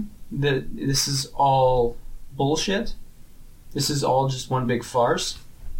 That was such a relief to me. For me not to want mm-hmm. to shout it from the rooftops means I don't really believe that. I don't really care about it that. almost sounds like a conversion experience on the other side, like It's the same type of thing. Yeah, like yeah, a- yeah. Like this. Um, Yeah, like like a revival in the other direction. Like I'm actually, mm-hmm. I've got my life back in a way. Mm-hmm. I don't. I'm not beholden to someone who's mm-hmm. paid the price for the sins of blah blah blah, and I need to, you know, make sure that I accept him into my heart and So- follow this so- other things. Yeah, I get that. So how do you how do you how do you answer people who say, okay, so I said to somebody uh, recently, I say quite often, oh my oldest son, he's an atheist, and it's interesting the reactions I get. And uh, this one really wonderful person um, that I know uh, um, said, oh well, is he a good person? How does he find his morals? Which, in most ways, you're one of the most moral people I know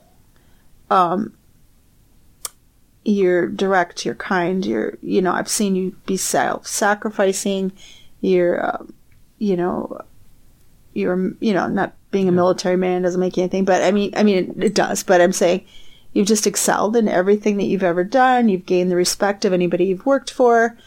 You're a great father, a great husband. So, I mean, you're not like this low life person that people, when you say the word atheist, I'm sure that, and that's so offensive to me as your mother as a even though I'm a Christian, I get offended for you mm-hmm. when someone assumes that because you're an atheist you're not a moral person. How do you address that? Well, it, it has nothing to do with morals in any sense of the word.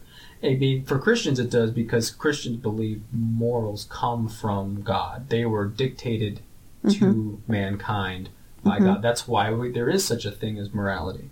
Mhm. So where do you think they come from? athe- so morality is different from person to person, right? Or, or I should say, what we, what our ideas of what is moral Mhm. differ from people to people.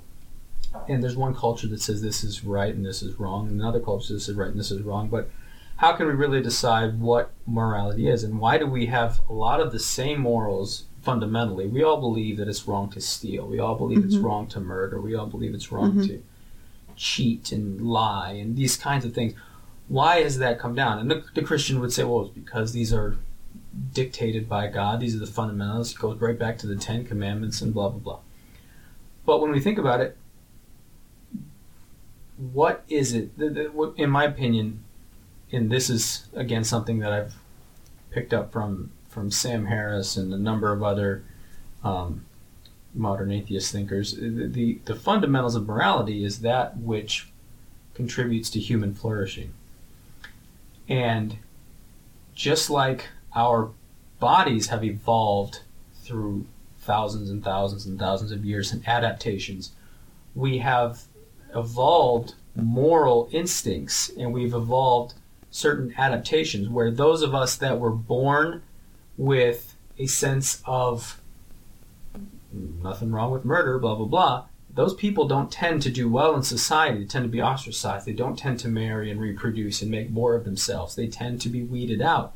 And the people that get along well with others, the people that have what you could call cooperative values, Mhm. values that lend to a productive society and towards relationships and that like allow them- sustaining life and Exactly, that allow them to Mhm. reproduce and put off more of their offspring. They're the ones that tend to happen. Mhm. Now, you have that process happen over thousands and thousands of years and generations. Mhm. The people that end up together are the ones that are byproducts of all the people that believed that the values in those positive values. Mhm. And so, just like our physical bodies evolve, our mental tendencies have also evolved because those just as much a part of our genetics, our mental capacity for Mhm. love and con- and affection and and uh, um, jealousy and, and uh, you know all of these different emotions that we feel.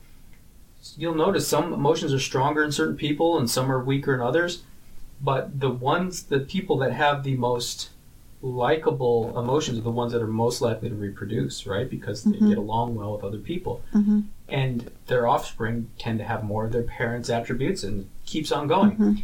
And I do think there's a scientific um, component to morality being what it is today. It's literally a byproduct of natural selection, selecting for the people that have the most likable attributes. and for surviving as a community Exactly. and culture And, and so people. We we can look at what Mhm.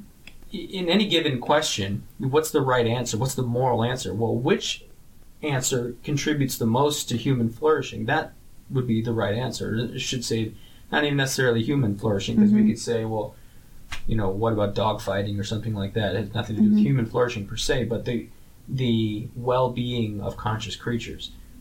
And you know, if, if for me to destroy your coffee table right now, it's an amoral act. There's no morality involved in that act, Mhm. other than the fact that it might hurt you that I did that. Yeah, Right? You might be yeah. sad that I did that, and so the it's it would be an immoral thing for me to destroy your coffee table without your consent because because it's your property. I didn't consent you about it. It could create a problem between us.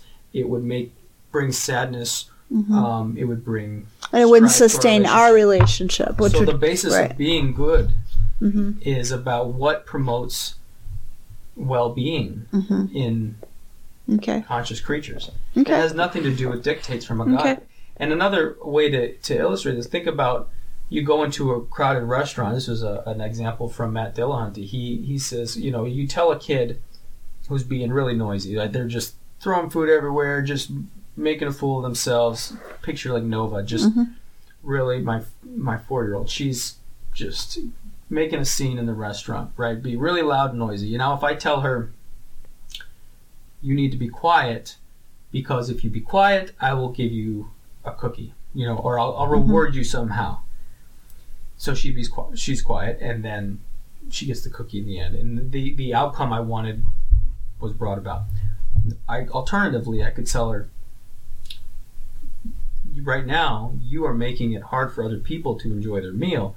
What if other people were shouting around you? Would you like that? And I tried to try to put in perspective Mhm. why she should be quiet in the restaurant, not just give her incentive to be done. Mm. And the way the Christian God dictates morality in the Bible, it's this is what you need to do right and wrong. This is what's right. This is what's wrong. If you're good, you get rewarded. If you're Mhm. wrong, you get punished. Blah blah blah. Never does it say why. Never is it about the reasoning. And which is the more moral child in the restaurant? The child Mhm. that does it because they realize that their actions impact other people? Hmm and why should I think of why should I make this decision as Mhm. opposed to the child is just like what do I get out of this? Or hmm okay I'm going to follow the rules until at such time as I get my Then I get a cookie. Yeah. and that's yeah, where I see that. comes from. Hmm so it's it's not moral at all to Mhm. base your decisions on what did God tell me to do. That's not mor- moral. Now you're just following rules. Hmm morality is when you realize what your actions can do to other people and making the decision to do the thing that promotes the most well-being among the most people. Mhm. that's the moral decision. Nothing to do with following the rules. Hmm. and so secular morality is far superior to a god dictated morality Okay, that sounds like a really great dissertation on that. Good job. Okay, so I have one more thought. Um, so just to finish the thought before, I'm hopeful that maybe some parent that is, you know, not able to hear from their kid, you know, and there's a dissidence there that maybe they can hear in this podcast something you say or something somebody else says that will help them understand better. Because um I really do appreciate how well you articulate yourself and I'm sure it's a lot of thousands of hours of learning and listening and um but I do appreciate it and a lot of what you say makes a lot of sense I have to say. I and I don't have an answer for some of it you know? Um and I can't really think of somebody who does. I know there are people who do claim to have answers that are very intelligent and have PhDs in philosophy. And the philosophy professor at my school is a believer at one of the colleges I teach at, and I find that interesting. You know, and um, we're developing a relationship. You know, a talk where we've had some really good talks, but um, and I plan to interview him and talk to him about those things, but. yeah, at this point, honey, you haven't converted me yet, but you know, I well appreciate. what is it that i'm curious what is it that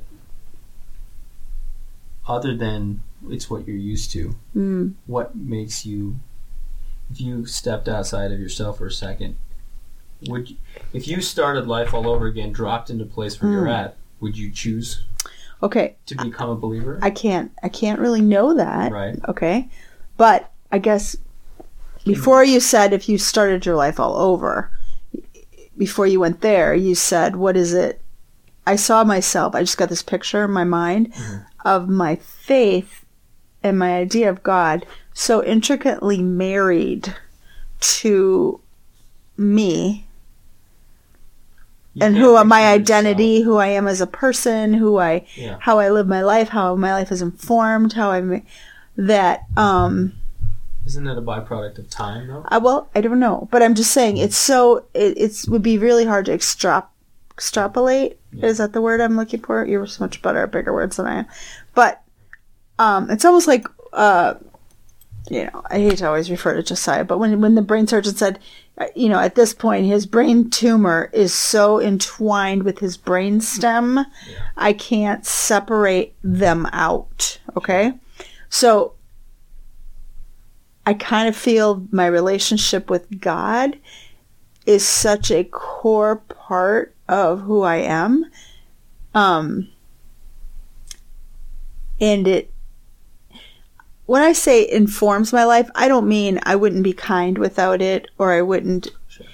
but it just lights my way. I, I sense that it lights my way. You know, my every day for me, Ryan, truly is an adventure. Okay. I, every person I see, it's an encounter. It's a chance that I get to have to make somebody smile or make somebody happier. And not because I'm just sending you this amazing person. I've always seen that as it's my job to be light in this dark world, you know, and well me- that comes from a place of God, you know, is that because my cultural background? Very possibly, Okay, maybe I can give you that. Maybe it's my frame of reference. Well, it seems to me like what you call God is really more of a almost like a vivacity or vibrance, a spiritual vibrance that you have. I do feel that spiritual life, vibrance. right. Well, what if I were to ask you But it's an oppor- kind of doctrinal question? I don't think you necessarily buy into it. If I were, you obviously don't believe in hell. What Well, what- I don't believe. I believe that when Jesus died on a cross, he did whatever it took to obliterate that. did Jesus that. have to die on a cross in order for people? I don't believe Jesus had to. I believe Jesus did because he knew that's what people understood. That God said, "Fine, you want to sacrifice? You've been killing animals all these years. Let me give you a final sacrifice." So we can just call it done. So Jesus didn't have to die for to redeem mankind. I don't. That doesn't make sense to me at this Did point in my mankind life. need to be redeemed at all? Uh, that's that really doesn't make sense to me either right now. To be really honest, Is there a heaven? What happens after you die? I believe we're we're one with God. We're released from this mortal body, and we are spirit, and we are connected with God, and we just exist forever. And I don't think we'll be playing golf, and um, well, maybe I don't know. Can spirits do those things? what is a spirit? Where do you get this idea of a spirit? Why do you think there is such thing as a spirit in the first place? Mm. Okay, you know where I get it from? Funerals. Will you ever see a body in a casket? Yeah. Okay. They're not there. Right, because they're dead. Well, I get that. They're dead. But I'm a lot less expressionless when I'm dead than I am when I'm here. But I mean, I get that. But do you know how like their body's there? The the person you knew is there, but they are not there. that is sleeping so soundly, you yeah, have to they still no, they sure- still feel there though. Do you make you No, they really still feel there. Where you were like, uh, you when you when I was Oh, I did, yeah. You were like, I was to worried. make sure he's still alive. Is he breathing? And you I put your did, ear down yeah. and you make sure because you couldn't tell. Well, that's just 'cause I was a paranoid first mother. You could still you see people in tell. a casket, they've been through makeup and they've been through embalmed. I mean, there's all kinds of crap. Honey, they look so dead. I mean, well, they are dead. I mean, they are dead. But I'm saying you have this sense. I don't. Do you not have that sense? Wow, they're gone. If you took that person out, if Mm-hmm. you took a person who died in their bed, hmm right, and you went and you observed them moments after they passed, hmm I heard they and weigh moments, less. moments before they die. I heard they weigh less, like a certain no, amount of not true, Mom. Are you This- sure? You're talking about the 21 grams. Yes, I am. That's Oh, that was just too much. I heard it. was- I heard you weigh less when you die because your spirit leaves your body, never been any Even if it's wind? Even if it's wind? like wind. Why would you have wind inside? Where would the wind be? I don't know. Well, it's your breath. Your breath, because your breath is life. Okay, but you exhale, right? Yeah, Yeah. and then you don't inhale again. That's right, Mom. Oh, I know that. oh, My oh, because you're dead. My point is, I'm sorry. there, if there is a Mhm. spirit, where does the spirit reside? In the brain?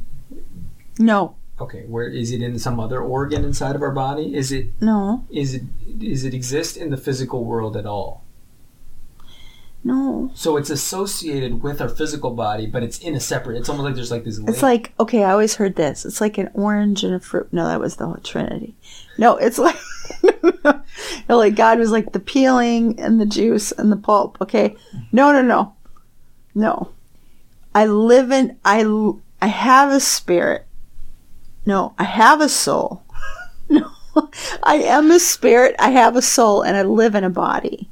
So I always understood it to be that my soul was my personality. Okay. Okay. My mind, my will, and my emotions. And that is housed in a physical body, but that's not who I am. now you're aware of what a lobotomy is, right? yeah. And so I could Right. literally go into your brain and Yeah. cut out your personality. You would be a totally different Right. person if I were to cut out a certain part of your brain. Hmm People have had tumors that can p- cause them to Change their personality. Right. incredibly different ways. They're entirely Right. different person. So is their soul changed? That doesn't There's make no sense. soul. There's no spirit. It's all brain function. Consciousness and our personality is a function of the brain matter we have inside of our head. But you definitely have a personality because some Right, people are. which is a, developed in our brain. We develop personality. But why are some people jackasses then? That's the genetics that cause their brain to form in that way. No. Why not? You can make someone into a jackass by tinkering with their brain. You can make them angry. You can make them compliant. You can make them everything and every personality attribute you can Mm-hmm. control in the brain. And the obviously we're pretty rudimentary in, our, in how much we know and what part. Yeah, and what. like genetically disposed to certain personalities and if yes, traits. personality yeah, and I do. spirit I know. was completely unique and independent and assigned by God, why does it tend does our personalities tend to follow similarities with our parents? It, because it's genetics, it's genes. It's it's it's no different than the way oh my I have my dad's hand. Okay, but I'm not talking about your personality really being your spirit. I guess I've always believed that your spirit is that that thing that is you, though, that is recognizable. Do you think do you have Mm-hmm. any reason to believe a spirit actually exists other than you were just told you have a spirit? I really probably don't have proof except when I watch somebody in an open casket and they seem dead. That sounds so ridiculous. But I mean, they are dead. Yeah. I don't know, honey. No, I don't have a good answer for you right now, but I'll think about what she said. Soul and spirit are both bullshit words. That they're things that don't exist. There's there's you. But are you okay, like, with not existing after you die? that right there is why people want to hold on to this religion because it's so they're scared by this idea that I not existing. Well, you I don't exist in South America right now, but I don't give a shit about that. Why? Because I'm not there. I don't care. So if I were to die, But wouldn't there be more hope? Like, wouldn't there Can be? you imagine- Wouldn't that make you feel better if, like, I died, and y- no? you would make you feel It better if you could see fuck. me? Because No. first of all, who, which you went on to live? Was it the you that existed before I came along? Is it the you that exists right now in this moment? Is it the you that exists at the moment of death? Which you is it that goes on to the Is afterlife? is it the me that wouldn't let you listen to Boyz II Men? yeah, I don't want that you. yeah, Not that I care about. yeah, Boyz II Men. yeah, yeah, yeah. I know. But- yeah. I can imagine the world existed before I got here. Why is it so hard to imagine the world existing after I'm gone? It's no, it's this. So are you saying that's narcissistic, kind of like, or Of course, well, it's just like it's wishful thinking. Because of course we want to think we live on forever, but that there's no reason to think that actually happens. Like that's exactly what you would expect to tell people if you really want them. What to about people who get like signs from people who die and go on? You know, None of this has been verified scientifically. I know people who've had signs like No, that. You yeah, know people I that have told you things that involve post hoc ra- rationalization and confirmation Okay, bias. I just did a funeral like a month ago by a river by a guy who fished all the time, right? Mhm. And he committed suicide. It was really sad. And A fish jumped right as they lowered him into the hole or something. no, no, no fish jumped. But when I started to talk about something, um, I don't even remember what it was. My brain is a sieve sometimes. But when I started to say a certain thing that they kind of laughed, people started laughing. All of a sudden, these birds started just squawking, like weirdly. It was weird. And then they stopped and they didn't make another noise like for the next hour. Everybody there was like, "Oh my god, that was the guy." In the birds. I'm saying, it was like this weird thing that they felt like he was co- things he was happen communicating Weird things at a time when he would have laughed or had something to say about the thing the preacher was saying at the funeral. Let's say you had. But I've heard of examples like that, okay. or a little bird that sat on somebody's windowsill Yes, weird and came back every day at the same time. seeming coincidences happen all the time. What, But let's serendipity? say you had perfect knowledge about the entire situation, right? hmm and you went your whole life believing that that guy's spirit had come into the birds and he was just mocking and you had trying to make light of a sad situation and that's just how he was. And that was good old al. He was always like that. He wouldn't have wanted us to be sad blah blah blah. And then somehow someday video security camera footage of that spot comes out and there was a security camera up on a telephone pole pointed down at you and you could see the birds in the camera and there was a raven that flew by and ravens are known to be territorial and the other So you're saying there was a reason for the bird started All squawking. sudden- it just happened to be at the time. right of course there was a reason the birds started squawking hmm and so if you Kind of like the lady with the reason- feathers. God's not a duck. Well, she was obviously deceptive. But if you knew about that ra- reason, the raven that flew by, or some Mm-hmm. insect that they were fighting over h- happened to crawl by, And they're, the birds are looking, what are they laughing about? The birds could have been thinking, what's going on? We were fighting over this worm that crawled out of a hole in the tree or something like that. If you mm-hmm. had perfect information and knew everything that was happening and why the birds did that, you would stop believing it was the guy's spirit that went into those birds, right? Mm-hmm. So the reason why we believe that it was the spirit that was there is because We don't, know, any other and reason. that's the whole reason we think God lets us do this, that, other thing. Mm-hmm. We will always think that God lets us live forever because we can't know what it's like to, on the other side of death. yeah. And so, anytime we don't know the answer, we can always just say, "Well, God does X, Y, Z. That's why it is. So, okay, it's the God of the gaps." is there a possibility that I'm right and you're wrong? always a possibility. But should we believe in a God that obviously is so full of holes and logical fallacies and inconsistencies? Does that make sense?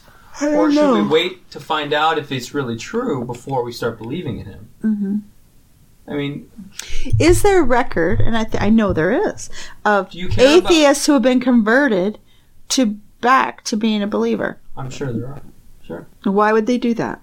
because we're all we're all. I mean, intelligent. To we're all subject to being influenced by certain people or certain things, certain arguments. or circumstances, or Right, you but know. that says nothing about whether or not a God exists. Just Mhm. because someone has been, someone's mind has been changed about one thing or another. There've been, there have been Christians that have converted to Islam. Does that mean Islam's correct? Mhm. You know, that, that that doesn't. This doesn't say anything Mhm. about the nature of reality okay, to say Fair enough. somebody was convinced of it. But I got you. if shouldn't we want to care about believing true things? Yes, absolutely, honey. We agree with that. I agree with And that. And so, how do we establish? How do we identify if something is true or not? How do we know it's true? I guess I would go back to my my reasons. So we want to believe the most plausible thing, okay? My reasons for believing in God are more metaphysical. Yours are more scientific. Yours for not believing. What reason do you have for believing in God? Period. Besides, it makes me feel good. Besides, I like believing in God, or I like the idea of there being a God, because obviously those aren't reasons. I like the idea of a tooth fairy, but that doesn't mean there's a tooth fairy, right? Mm-hmm. So, what reasons do you have for believing in God that don't involve it feels good? Okay, it's not about feeling good. It's a sense. It's an, a sense of an awareness of something else other than me. But but uh, anything? Do you have No. any reason to believe in God that doesn't involve your feelings? Um. No. Like you would agree, if there's water on Mars, there's water on Mars, whether we feel there is or not, whether we found it or not. If it's true that there's water on Mars, Mhm. it doesn't matter what we think about it. Right. It is what it is. And you would agree that if there is a God, Yeah. whether we feel he's there or we feel he's not there, doesn't change the fact that he is, right? Our Right. feelings about it don't change him. Right. Because if he's So real and true and it, it exists, even if you don't think he's there, it doesn't mean that he's not. exactly, we can't change his existence by, By, our belief him, or not. feeling him into or out of existence. I right? agree with that. So if you can't feel. God into existence, then give me a reason for his existence that don't Mhm. involve feelings. Mhm. Because And I don't really have anything that I can think of to give you um, other than, you know, it sure is convenient. creation, the It's universe, to answer all the questions we don't know. all these things. I don't know how they got here. boom, God takes care of it all. It, that's why it's super convenient to have God because He fills in all of the I don't knows. He fills in what happens after Yeah. we die. He fills in why did my kid get better all of a sudden. Mhm. He fills in the why was I able to land this great deal on the mortgage on the perfect house when I blah Mhm. blah blah. And I barely looked for. it. I just happened to come across it one day. and It, uh, Mhm. it answers all these questions that we do, we don't know, and but we ignore all of the all of the terrible things that could have been answered by God that He didn't seem to want to answer the prayers of. You know, like I mentioned before. And I and I can see that that seems really inconsistent. And I hope I can find somebody that has a better answer than I have because I don't really have one for that. But I appreciate you articulating those concerns, and I'm hoping somebody else will appreciate hearing that. You know, And like I said, some other parent can hear it from you easier than they can their own kid. Sure. You know. And ultimately, if they understand that every search for God should be rooted in genuine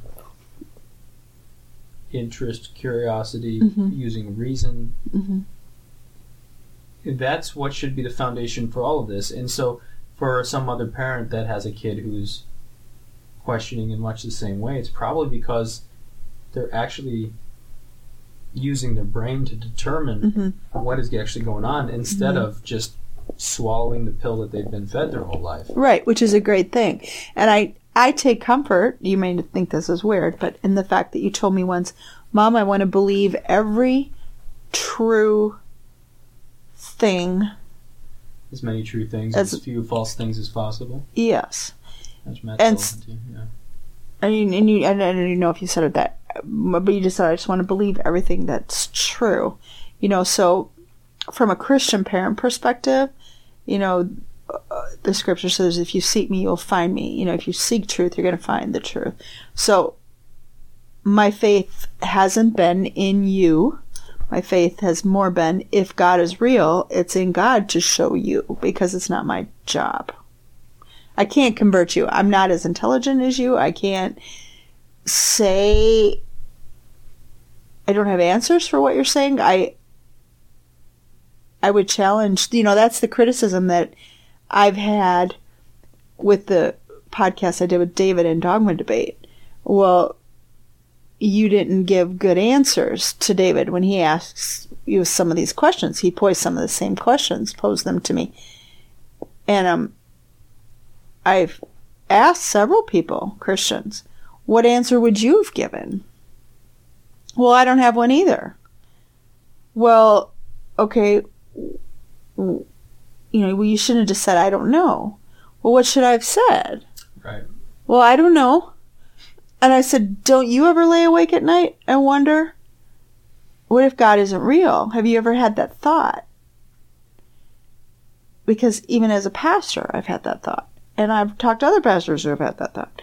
And the two people I asked that, they said, Well, of course I have. And then about the need for blood, Dave and I talked about that for a, quite a while. And um, somebody got upset with me for that because you mess with the atonement, you know, it's pretty serious Right. stuff.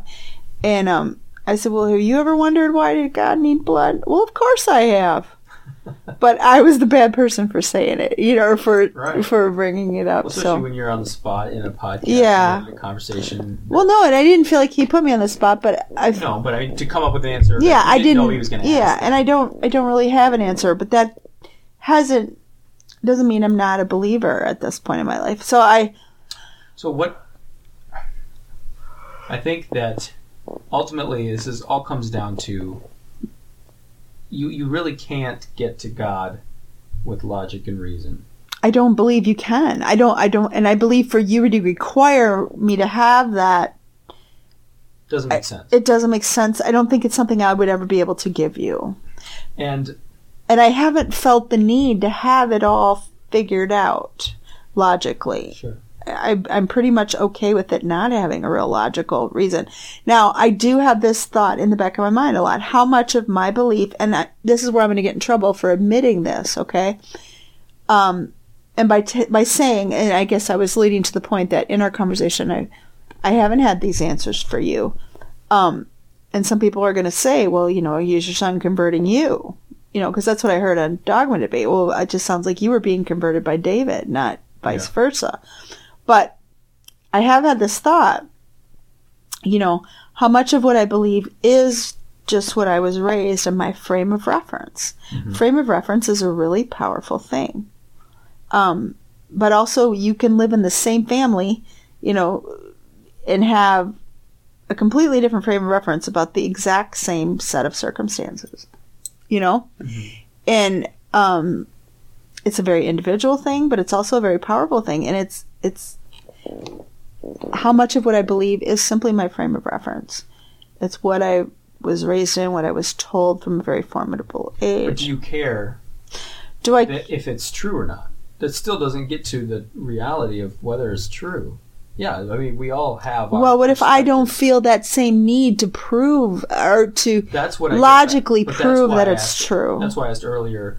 Do you care if what you believe is true or not? I do believe, I do Let's say- care about let's what I believe is true, and I do believe what I believe is true. Could you see yourself? Doesn't everybody believe me? what they believe is true?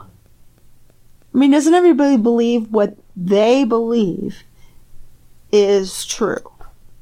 Yeah, although I mean, I think it's kind of backwards. I think if you you you believe because you've been convinced it's true. You believe something because you've been convinced it's true. You can't believe something if you don't think that's See, that's kind of the difference between me and the type of Christian I always wanted to be. Uh, when I was a kid, because I was raised in it from zero on, Mm-hmm. I was always really jealous of like the hooker or the drug addict or the really bad alcoholic. Seriously, I wanted a testimony. Mm-hmm. I wanted a bad testimony.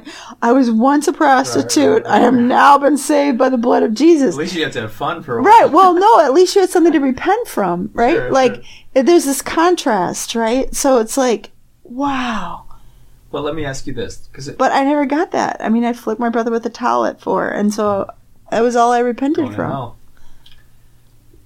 Could you see yourself getting to a point where you're like, okay, I could see why it doesn't make sense to believe that a God exists, but it brings a lot of color and beauty to my life, and it helps me relate to my group of friends, and blah blah blah. So I'm just going to continue to it basically like a you, you Let me change your first sentence. Your first sentence didn't sit right with me. What did you say?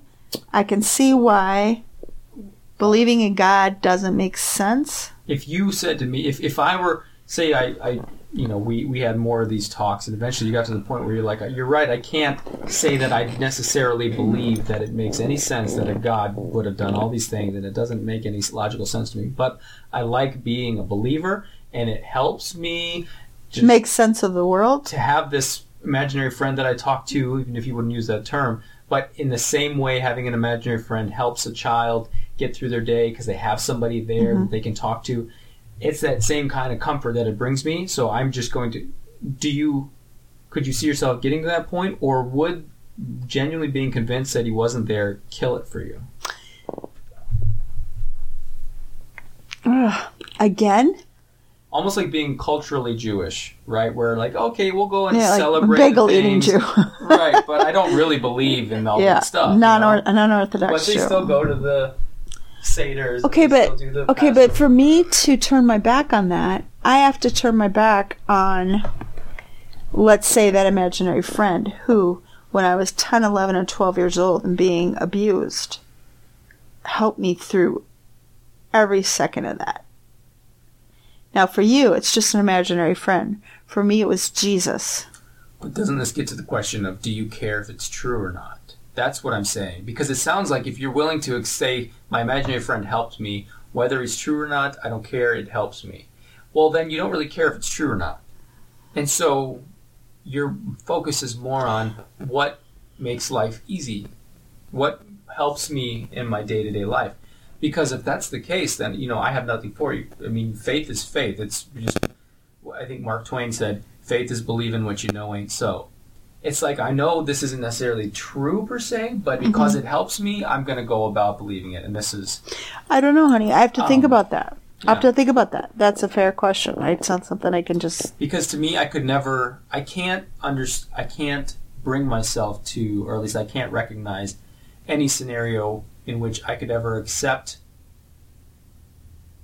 the the knowledge that something is one way, but still believe it's another way. It sounds like that'd be mm-hmm. too much cognitive dissonance to live my life like that. But you've had that revelation that it's not true. I, I am not there, and I, I am. My identity is such a part of my relationship with God that it's hard for me to even imagine that. I mean, it's hard for me to do that. Um, I'm past being pissed off at you that you want me to. Okay. I'm, To I'm even- honestly not convinced that you genuinely think that there is a triune Godhead that sent a son to die for his creation and basically the whole Christian story. I'm genuinely convinced that you're not necessarily into buying into that. You're into more of this. There's something out there and he watches out for me to a certain extent, but not too much because there's people that suffer. So he can't. I mean, I, think as soon as you start investigating what you really believe, you start realizing there's all kinds of holes in what you're believing, and your identity is so much wrapped in it that you're. This is more about you than it is about God. It's Kathy, the pastor. It's Kathy, the one who's I don't need to be that. I mean, no, yeah, I know, but yeah, yeah. because that's how you've been for so long, you Mhm. can't imagine yourself any other way. You can't imagine. I think no, no, no. I think I think my beliefs have changed definitely to where I see. I have believed at this point that there is a God that reveals Himself to, in every culture, to every people group, in every way, and that He's not limited to a certain personality of a god. Like, um, What do you mean every culture? Okay, so Native let- Americans had no concept of a monotheistic God. no, but they had, Hindus have no Creation. concept of a monotheistic God. right? Right? So I mean, but does God not? Okay, so I heard this line in the movie The Shack, which I didn't watch, but somebody told me about the line, okay? And it said in the movie, God's a black woman, okay? Yeah. That's the line. Or? No, in the movie, Oh, okay. God is a black woman. And somebody asks her, Is it true all paths lead to you? And I guess she says, This is what I heard she said, No, a lot of paths lead nowhere. But it's true, I would follow any path to reach you. What? No, I know that just made your brain curl. But what I'm saying is that that made sense to me, and that the God that makes sense to me is a God that is not limited by a religion. That he is able to reveal himself to every person that's ever lived and ever will live. His awareness, his presence, his. But he has the ability to reveal himself. Literally, reveal himself. you know, like he could person. actually show up, is what you're saying. Yeah. Mhm. He could take over your phone and be like, "Hey, Kathy, Mhm. it's me, God. Mhm. Just want you to know that I'm I'm real. In case you ever doubted, that's all I need you to know. I've Mhm. got everything under control." So if he does it for you someday, you know, you better let me know. I'm saying if he has the ability to do that, if he genuinely wants a relationship with you, hmm why would he even give you the opportunity to doubt? It, none of it makes. I any- think doubt is is a good thing. really, Yeah, I do but if he's really because it makes you examine. Right. I think Yeah. I, I think if he's real, we he can handle doubt. Well, I'm sure he can handle. If he's not scru- he can't be Whatever, but scrutinized. You know. he is losing people from him when they start to doubt Christianity and transfer, convert to some other belief system. Mhm. But certainly that doesn't help him have a better relationship with them when they, you know, because they, oh, I, I just kind of fell into a group of pagan friends and I'm going to go show up at their little solstice festival and we're going to do a little fire dance, whatever the hell it is they do. I mean, is, is that helping them get closer to God as they deconvert mm-hmm. away from it? Well, if I, you know, if it's helping them become closer to each other, possibly. The only reason that you can genuinely say that you still believe is because of faith, Yeah. right? You're not pointing to any scientific No, reason. I have no scientific logical reason to show you. Is there anything that you could say that you couldn't? Or is there anything you couldn't say that you take on faith? Or anything that you couldn't believe based on faith? Elves live 30 feet below the surface of the earth, the entire world around. Okay, maybe How do you know? Well, I take it on faith. Is there aliens. Aliens. Ali- aliens exist. No, I think aliens might exist. I don't They know. probably do, but that's not. You're not using faith to determine that, right? You're just using probabilistic methods, right? Yeah. The likelihood that there I'm is- not putting my faith in an alien. I'm putting my faith in God too. It's not just right, but believing. you believe exist. he exists mm-hmm. because you you are choosing to believe he exists. In the Mm-hmm. same way, I could say, you know, Bertrand Russell's teapot. There's a teapot orbiting Saturn right now. You can't prove to me it doesn't exist. I'm going to take it on faith that it does exist, Mm-hmm. that it's there. I, I I take it on faith that that um, fairies live in the woods and they send their energy out into the suburbs at night to restore whatever. You could say literally anything and say you take it on faith. hmm And so, What makes know that different? There's nothing about faith that is a mm-hmm. pathway to truth. hmm Faith doesn't get us. That's true. I would agree all, with you. Right? Right. Faith is just that's the reason you give when you don't mm-hmm. have a good reason. Otherwise, you would give that reason. If you had a good reason, you'd give that instead of saying I take it on mm-hmm. faith. Faith is when you don't have any reasons and you run out of reasons for it. You just say, "Well, I, I still want to believe it." And the Bible says to give reason for your faith. Yeah, which doesn't make any sense at all to me. Like the, I mean, Well, it most says you're supposed to be. doesn't make any sense, It's you're supposed to, you know. I believe that's what it said. justify why you believe, right? You're supposed But to be able you- to give an account for what you, if you be- could why, really you why you believe. account, Why you, you really believe. justify it, why would you have faith? What what's the faith for? hmm You know what I mean? hmm Maybe So- that's not the way it's worded. I have to look it up. David was just talking about the other day. All right, honey, we have to end this thing. Right. It's been long. I love you, though. I think it's been All right. interesting enough, right? So. Maybe. We'll see. We'll find out. I think so. I love you. Thanks for talking to me.